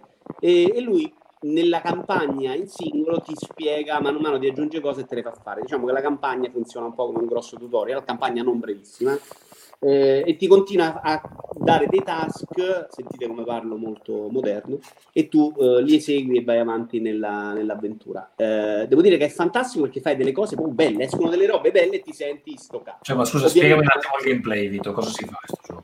allora, tu hai quattro piastre a cui aggiungi dei campionamenti eh, e, e semplicemente li mischi. Poi lui ti fa fare delle cose, alzi il volume, abbassi, ci metti tutti degli effetti dentro, insomma, puoi mm, switchare tra l'una Funziona, e l'altra. è una specie di... eh, te immaginati una specie di chitarrino, Tommaso, con Sì. quattro sezioni in cui lui ti dice sulla base del pubblico, ok, adesso vorremmo sentire quella canzone o comunque vorremmo sentire, non so, un drop di basso techno, ok? E tu lì devi trovarne uno che vuoi, che puoi pescare da una serie di canzoni famose e metterlo, solo che magari sotto la... a volte ti dice il genere, a volte ti dice solo voglio qui de- delle voci e tu ci puoi mettere la voce di una canzone country, così come di una canzone dei Queen, così come di un pezzo Ma tu, metal cioè, questa roba la devi fare al volo o al volo. Hai dei set Tu che tu hai- sai, hai ti porti una tempi- scaletta, esatto, hai il Ai tempo tempi e tu devi la metti giù. in battuta giusta, ma Esatto. molto semplice. Cioè, E hai poi lui crea delle- un mixing della Madonna per cui veramente tu ci hai messo un pezzo dei Queen sulla base di una roba K-pop con dei pezzi Come si chiama sto degli gioco? yodel Fuser, Fuser. Fuser, come Fuser, il giocatore della Lazio. E praticamente, e praticamente la- tutta questa roba crea dei sample in tempo reale molto amalgamati in una maniera particolare, ecco, quello sì. Sì, gli algoritmi sono incredibili perché se la roba si mischia bene. Poi tu devi essere bravo a metterlo nel momento giusto, che è quella un po' la roba un po' più che ha senso, perché lì fai salire il pubblico, poi il pubblico a volte ti fa delle richieste esattamente di quella canzone, quindi nel, nel corso de- de- de- insomma, della sessione devi fare diverse cose. Il punto è che è tutto molto semplice, è un'interfaccia della Madonna e riesce a fare delle cose incredibili. Qual è il problema? Che nella parte di campagna in cui sei guidato, tu sei molto poco libero, quindi se uno vuole fare DJ non, non riesce a fare quello che vuoi. Eh, nella parte quella totalmente libera che c'è, tu devi sbloccare però le canzoni, devi pagare con i soldi del gioco prima. Eh, secondo me non è sufficientemente libero per uno che vuole fare il DJ, rimane troppo gioco. Quindi probabilmente per uno è, è un, un prodotto che rimane troppo in mezzo. Io mi sono trovato al punto giusto perché non ne frega un cazzo della musica e sta roba mi piace un casino. Però se vuoi dico, il gioco da DJ, secondo me è limitato. Se invece vuoi fare una roba troppo guidata, ce l'hai nella campagna e non sei libero di fare quasi nulla. di Vabbè, ma chi lo vuole il gioco da DJ? DJ Hero, te lo ricordi? Io ho la versione super limited da DJ Hero, non funzionava perché era basato su Però è diverso, di eh, questo, da- esatto, questo Molto è diverso diverso, da, da DJ Hero. Quella era basata Anch'io, la mia perplessità che hai avuto tu adesso è stata anche la mia. Io ho, ho partecipato a un evento preview quest'estate, pare, o sul finire l'estate, una roba del genere, e me l'hanno spiegato, lo- me l'hanno giocato davanti e tutto. Anch'io dicevo, ok, ma sta roba, cioè, a chi è che dovrebbe interessare oggi? Perché stiamo a parlare a tutti e, e nessuno. Infatti, secondo me è abbastanza uscito un, un po' in sordina. Nonostante loro, che sono Harmonic, sono quelli bravissimi, ci puntassero un casino e per loro l'hanno rimarcato 200 volte che non è una robetta piccolina fatta con due soldi così, ma cioè, ci abbiamo scommesso veramente su questa cosa qui, eccetera. Infatti, secondo me non butta benissimo, poi boh. Il problema è che secondo me una roba di queste funzionava da Dio con una periferica, ma siamo fuori da Che hanno escluso Cioè, subito, mi hanno detto proprio a livello di sì. sviluppo. La prima roba che hanno detto è non facciamoci la periferica. No, no, ma ci sta perché se poi oggi, tra l'altro, sulla plastica ti stanno anche rompendo più le palle di un tempo. Però è un gioco per periferica, cioè è un gioco che con una periferica ti divertivi cento volte di più. L'interfaccia è fantastica, secondo me, da quel Non punto di vanno vista più ormai, non è più una roba che fa presa comunque sul pubblico, le chitarre di plastica. Mm, no, eh sì, è proprio una roba che non- hanno avuto il loro momento, poi la gente c'è, c'ha le montagne di plastica a casa, dice basta. No, poi secondo me quella roba DJ funziona meno. Parla, tornando a DJ Hero, aveva un problema che non funzionava. Cioè, quando andavi a girare la periferica era troppo imprecisa e quindi non, non ti divertivi quasi mai.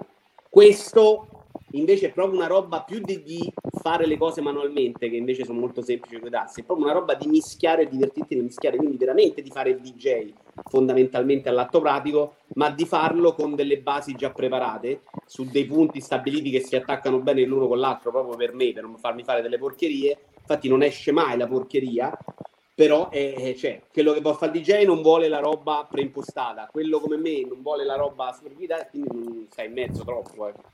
Va bene, vi dico due cose io di, un minuto su Carrion, eh, il gioco di- del blob, dove si fa il blob. Eh, praticamente è un gioco dove eh, si è un alieno che scappa da un laboratorio, un alieno composto completamente da tentacoli, si scappa da un laboratorio, una specie di Metroidvania e lo scopo del gioco è fuggire dal laboratorio, che ovviamente è eh, sotto eh, 50 piani di... eh, Morbidezza. di roccia e acciaio e l'idea è riuscire a scappare. È un gioco che eh, mi è piaciuto molto, è nel pass, eh, dura un 5 ore penso, Ehm, e funziona fondamentalmente così. Eh, il, il Carrion, che è il, sto, alieno, eh, ha tre fasi. Ogni fase che allora lui deve mangiare gli umani, quindi l'idea è che tu in ogni fase allunghi i tentacoli, e strappi le teste degli umani, te li, te li- te li- li sbatti in giro per il livello e te li mangi. Ehm, più te li mangi, più si ingrossa, quindi a un certo punto ehm, cioè, cresce proprio eh, la massa di questo carrion Un po' alla? Katamari. un po' la Katamari. Cosa succede? Che a determinati eh, punti eh, lui diventa proprio una versione evoluta del Carrion e gli cambiano le abilità. E, e e- ci sono tre fasi così eh, che si sbloccano man mano andando avanti. Ogni fase ha delle abilità particolari. Tutto il gioco è basato su eh, ehm, l'idea di rilasciare parti della tua massa quando non ti servono perché hai bisogno di determinate abilità che ha la fase prima eh, e poi andarsene a recuperare quando invece ti servono perché o devi affrontare un sacco di nemici o eh, hai bisogno delle abilità della, della versione più, più evoluta, diciamo così. È bello perché, eh, per esempio, quando tu sei molto grosso, sei strapotente e, e contro i nemici non puoi fare il cazzo che vuoi perché li prendi, li sbatti per il livello in un- un'orgia di sangue e sbudellamenti. È, è- è in, è in pixel graphic, però è molto esplicito. Ehm, solo che ovviamente più grosso diventi, più sei un bersaglio eh, facilmente Col diciamo, raggiungibile da determinate armi perché a un certo punto i, ehm, le guardie del laboratorio so- hanno i mecha o hanno il lanciafiamme e ovviamente se tu sei molto grosso non riesci nemmeno a nasconderti bene fra gli anfratti del livello questi ti, ti beccano e tu, e tu te la prendi in quel posto e è particolarmente divertente secondo me ammazzare la gente in queste maniere eh, Ma l'hai detto Tommaso che è un Metroidvania senza la mappa? Perché è la roba più, più particolare del gioco. anche. Allora, è un Metroidvania senza la mappa. All'inizio sta cosa mi ha dato un po' fastidio, però in realtà tu ti muovi sempre in delle aree abbastanza contenute e le impari, e le, le impari in fretta perché fondamentalmente non puoi perderti. Cioè al massimo inizi giri per 6-7 stanze e devi capire cosa fare nelle varie stanze. Ehm, ecco, un- una cosa che credo di ricordare che ti preoccupava quando l'avevi visto la prima volta era come si deambulava questo, questo ammasso di tentacoli. Secondo me si deambula bene que- nella versione No, finale. no, no, mi preoccupava la... No, no, quello secondo me è fighissimo, mi è, è sempre stato azzeccato. No, quello che mi preoccupava era il, eh, il game design. Cioè, quando me l'hanno fatto vedere, mi avevano fatto vedere appunto la tecnologia con cui si agganciava con i vari tentacoli, peduncoli, così allo schema molto figo, le animazioni belle. Ma non c'era il gioco, cioè non, non, Allora, non- ci avevano ancora pensato a level design, idee di, cioè non detto so se sarebbero stati dei boss che non ci sono per dire. No, boss non ce ne sono. Beh, oddio, ci sono i mecha che sono quasi dei boss, anche se poi diventano dei nemici normali. Però allora eh, c'è questa sensazione che all'inizio sei, dici, vabbè, sono fortissimo, non muoio mai. Perché hai solo, cioè ammazzi gli scienziati, ammazzi i tecnici di laboratorio che non fanno niente, cioè scappano, cercano di. Però a un certo punto arrivano eh, le guardie che prima hanno degli scudi che ti tranciano i tentacoli, poi arrivano quelli con lanciafiamme che ti danno fuoco e tu finché non trovi una, una fonte d'acqua non puoi spegnerti e quindi diminuisci di massa. Poi arrivano i mecha che eh, volendo ti, ti falciano in, in pochi secondi, quindi diventa più difficile andando avanti. Comunque, in definitiva, mi è piaciuto, mi sono divertito un sacco perché è anche la prima volta che dove fai questa roba cattiva che proprio sbatti la gente in giro per il livello è divertente. È un po', è un Loro- po', è un po' quella Loro sensazione. l'avevano chiamato rever- reverse horror, nel senso che Sì. per una volta sei tu il cattivo. Quindi A me ha dato quelle, che quelle sensazioni che mi dava Rampage all'epoca in sala giochi. Quindi se vi piaceva quel genere lì è questa roba qua. Grande Rampage, cazzo. Che Bello era un prendere la gente dal grattacielo magnaso. Va bene. Bello caro, mi è piaciuto. C'è anche su Switch, quindi volendo potete giocarlo in casa. Ok, eh, ultima cosa per eh, Marco, ultima cosa per Ferruccio e poi andiamo a bene. Io non ho nulla da dire. Io non so che cosa, io non so cosa ho segnato. Lo so. segnato um, Grindstone, Mario Kart Live on Circuit. Dai, parla di quello. Parla Sì, di no, parlo di Mario Kart. Grindstone è uscito Ah, su, pure io ce l'ho, Mario su Kart. Apple Arcade, adesso è uscito anche su Switch, me lo sono comprato, mi sembra molto carino. Eh, è di quelli che hanno fatto Super Time Force, quindi sono sempre super Capibamba. bravi anche a livello di Secondo me è animazione. molto esatto. sopravvalutato. Ok, boh, non È so, ho carino, no, no, è finora carino, un'oretta, super. Sì, sì, però è una roba proprio da giocare 100 tipo quello di Facebook, come si chiamava quello che giocava Triz? tutti su Facebook? No, peggio. Beh, tipo Vabbè. Candy Crush, quel tipo lì. Candy Crush, eh, quella roba là. Ok, vabbè. eh, Mario Kart Live Home Circuit secondo me è pazzesco, nel senso che io non lo aspettavo, cioè è uscito dal nulla. Quando l'hanno annunciato mi sembrava una roba che boh, cioè non mi ha fatto impazzire al di là del concetto. E invece, minchia, hanno fatto un lavoro incredibile perché a parte che il modellino è veramente figo, ma è pazzesco come Cosa c'hai funziona- Mario Luigi? C'ho Luigi io Bravo, come funzioni bravo. bene eh, nel, cioè l'idea di un modellino che fa Mario Kart che però tu poi guardi dentro il gioco e ha esattamente le dinamiche di il modello di guida di Mario Kart. E È incredibile. nonostante C'è sia una pure roba il- pure vera, cioè, il drifting la pesantezza delle cose come, come si muove come si comporta la macchina è esattamente Mario Kart. E la cosa bellissima è che eh, vabbè, fa un uso interessante della realtà aumentata. L'idea di costruire i circuiti è il pregio e il difetto, nel senso che se hai voglia, se hai creatività, se ti sbatti un po', fai delle robe pazzesche. Io mi sono messo anche con degli amici, sono venuti qui a casa mia quando ancora si poteva, abbiamo fatto serate a fare solo questo, sotto i tavoli, robe fol- folli.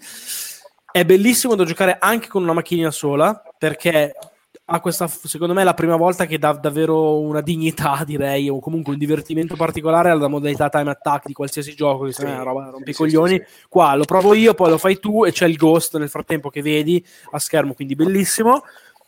E poi eh, è pazzesco il fatto che più giochi, più hai roba da sbloccare e cambia la velocità reale della macchina. E la macchina alla 50, 200 è una fo- è una 50 follia. esatto, a 50 di velocità va tipo così, detto che in game tu la vedi comunque abbastanza veloce, a 200 è una roba che se prende una bottiglia d'acqua piena eh, o anche di, di un cioè di, di, di- vasi. No, un una bottiglia d'acqua tipo da un litro e mezzo piena la prende e la fa cadere oppure una bottiglia di vetro semipiena tipo di Martini, eh, grossa, fa cadere anche quello, cioè è un proiettile diventa difficile da guidare ma bellissimo e a quella velocità lì è tutto talmente rapido, talmente responsive che tu puoi giocare senza guardare la console, cioè diventa un gioco in cui tu vai in giro, guardi direttamente il, il modellino, ti perdi ovviamente tutta la parte di AR con i Io non ce la faccio in quel ma modo. Io non ce la faccio perché. È bellissimo, è bellissimo. Però sì, è bello e io guardate, a me è venuta una cosa quando ci ho giocato. Lo devo prendere per Natale. Modalità, È be- è be- Simone è bellissimo, cioè da impazzire. modalità, modalità time attack veramente come Ma diceva Marco Quanto è incredibile difficile perché costruire i circuiti? Facilissimo. No, no, ragazzi, Facilissimo. Puoi fare Poi- a- all'inizio, anzi, devi. Poi ho fatto un video, te lo linko, che dà un po' di consigli e di cose. All'inizio devi partire da una roba bella facile, ti fa un bel anellino tranquillo e impari a guidare perché comunque ci vuole un po' eh, per prendere mano. E poi dopo ti scateni e fai delle robe assurde, ma A bellissime. me la cosa che ha fatto venire, mi ha fatto venire un'amarezza incredibile perché questo è il tipo di gioco che in un'azienda di videogiochi puoi stare sicuro che almeno tre o quattro lo comprano e gli uffici sono grandi e c'è sempre un sacco di spazio e si Sì, sarebbero potuti fare i mega tornei e invece no, l'ufficio sto cazzo, Ma lavoro un da tre mesi, al, al lavoro ancora non sono bambini, Marco. Eh? Come? È un gioco da avere anche senza bambini, Marco. Io mi ci sono divertito come un pazzo. E io, Io- e guarda, la cosa secondo me incredibile che ho notato di sto gioco a sorpresa è che ha un potenziale pazzesco. Mi è capitato di giocarlo, di provarlo per la recensione eh, con gente di tutti i tipi, cioè gamer, non gamer, eh, e a- accalappia l'attenzione come veramente ho visto succedere poche volte, ma tipo livello Wii Sport, cioè gente che non, non ne frega un cazzo di videogiochi, vede sta roba e mediamente sbarella, lo vuole provare, eh no, ma aspetta come funziona, eccetera. Poi è chiaro che se sei infogliato, ti prendi bene, fai delle robe a 300 all'ora, cioè avevo le chicane in salotto, il mio amico Nicolas faceva le- delle piste folli, ma anche se non ti prendi bene è divertente secondo me molto. L'unica cosa, secondo solo- me, bravo, sto, eh, stavo proprio arrivando lì. L'unica cosa è che se sei sempre da solo, solo tu, ti rompi il cazzo in frettissimo. Sì. Se hai un po' di gente per casa, è bellissimo. Forever Alone, non per i Forever Alone. allora. No, no. Quindi questo periodo... No, Preso, preso, venduto, venduto. impazziti, Gli è piaciuto un sacco, è stato fantastico. Da- in due bello, da solo proprio non ho sbloccato ancora neanche i 200 perché poi ovviamente c'è stato il blocco, non ho potuto più giocare. Cioè, ma è una roba che puoi giocare anche nel tempo o comunque dopo... Sì, sì, sì, cazzo che rompeva. Io di solito lo tiro fuori il fine settimana. Cioè, dico, è una roba che effettivamente ha una giocabilità, una longevità di qualche tipo. Eh, la fai tu la longevità. Cioè, le piste le no, vabbè, dipende da quello che fai. Sì, no, no, anche i cancelli che tu- funziona, metti giù per terra dei cancelli, no? Proprio delle robe di cartone prese paro paro dalle esperienze che hanno avuto con l'Abo, con dei sensori sopra, che in realtà aumentati in modo anche veramente molto figo, si tematizzano sulle piste. Cioè, diventa il castello di Mario con il fuoco che passa, diventa la roba subacquea. Succedono anche delle cose pazzesche a livello tecnologico, tipo ci sono le condizioni meteo che tu puoi settare, oppure che succedono nelle piste. Cioè, c'è una pista, ad esempio, con il vento nel deserto, che ve lo giuro, non so come cazzo faccia, ti sposta fisicamente la macchina a sinistra o a destra mentre tu stai andando. Cioè, devi schiacciare la direzione Ma opposta perché, perché la macchina mirror- shift. Scusa, la cosa, Esatto, ce n'è una che ti, ti specchia la casa al volo, pazzesco. E tutte queste robe sono molto fighe. Però è chiaro, dipende da quanto tu hai, quant'è la tua voglia di sbatterti. Perché se tu fai la pista. Pacchetto, Marco? Quanto? Costa 100, 110? 110, No, 120. meno, meno. Con una meno. macchina. No, no, no, no, più di 100, più di 100. No, no, Sì, no, no, più aspetta, di 100. fuori 110 dall'Italia- mi pare. in Italia mi pare 110. Con una macchinina, i quattro sensori e, e la- e il gioco che si scarica gratuitamente dall'eShop. La macchinina, tra l'altro, è super bello come oggetto. Cioè, una roba che anche se tu poi dopo che te la lasci lì sulla scrivania è fighissima. Cioè, è proprio un, un feeling premium, non da giocattolo di merda. Tutta rifinita bene, eh, le superfici opache, lucide. Bello, molto bello. È resistente da morire. Bravissimo, bravo. No, Simone, Esatto, con i bambini tutta la vita. Impazzisci. Oh, impazzisci. convinto. Regà, scusate se non l'ho comprato prima, ok? Di via Rincast, tranquilli, scusate però. Eh. Natale fra non vi. Offendete che il periodo è quello che è. Esatto. Sette giorni a Natale Simone fa ancora in tempo eh, a rendere felici Amazon, Su al Amazon, così. no, non lo devo dire, su, vado al negozio sotto casa è più bello. No, anche se in realtà ho, ho sentito che si, si trova abbastanza dif- con difficoltà, eh. quindi Sì, occhio. Si è venduto, sembra abbia Ecco venduto abbastanza. Ah, però, regà, no, così, eh. cioè, pure questa è la difficoltà. Pure no? questo. Niente, però se lo ordini su Amazon sto con il 2020, referral niente, Dreamcast ti arriva arriva per Natale eh, su- Arriva prima, prima dei, prima dei miei panettoni di sicuro. con referral esatto va bene ragazzi allora io vi saluto perché ho deciso che vado a dormire adesso vi auguro Ok. buon Natale buona messa di Natale Non si può, che messa. Eh, ragazzi, se non ci Comunque non vorrei prima, dirvi, ma su Amazon, nuovo. su Amazon non c'è. Cioè, non è, non è dis- non è disponibile tramite Amazon. Vabbè, Ecco, non è una buona notizia. appunto. Ragazzi, un Speriamo- santo Natale. Speriamo che sto anno di Ciao, merda belli. finisca. Speriamo che questo anno di merda finisca. Speriamo che il 2021 non sia peggio, perché ormai non mi fido più. Non mi fido più.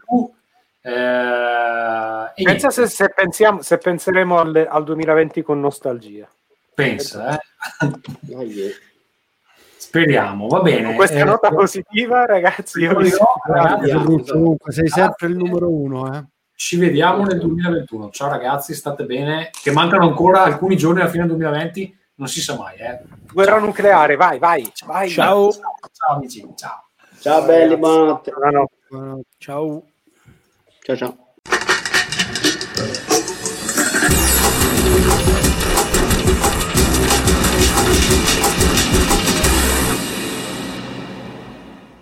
Le note in chiusura. Allora, è ricominciato in cassaforte il podcast di Diventare Ricchi. Lo trovate a incassaforte.com. Lo faccio con Andrea e Carlo. Dopodiché, eh, in realtà eh, sta andando avanti anche il mio altro podcast, Roll Again, che trovate su rollagain.it, dedicato ai giochi di ruolo. Ultimamente abbiamo anche pubblicato diverse giocate, quindi se volete sentire eh, una giocata de- dei giochi che pubblichiamo noi solitamente, eh, potete farlo da rollagain.it. Li trovate ovviamente ambedue su Spotify, iTunes, eccetera. Detto questo, se volete supportare Rincast, intanto vi ringrazio per il supporto che ci avete dato quest'anno con i link Amazon, qualcuno fa anche la donazione diretta, grazie, Eh, ci serve per pagare l'hosting, ci serve per pagare StreamYard eh, e ci serve anche per pagarci alcune cazzate di cui vi rendo partecipi ogni tanto. Ehm, allora lo potete fare, potete supportarci a patron.podbean.com slash rincast oppure comprando dai link Amazon che abbiamo nel uh, blog su www.rincast.it o nelle descrizioni dell'episodio. Per chattare con noi su base giornaliera eh, recatevi a telegram.me slash eh, rincast. Vi ricordo che è sempre attiva l'email a rincast.gmail.com. Eh, questo è tutto per quanto riguarda il 2020. Ci ritroviamo l'anno prossimo se ci fa un piacere di finire quest'anno. E quindi, cari amici, ciao! Ringcast.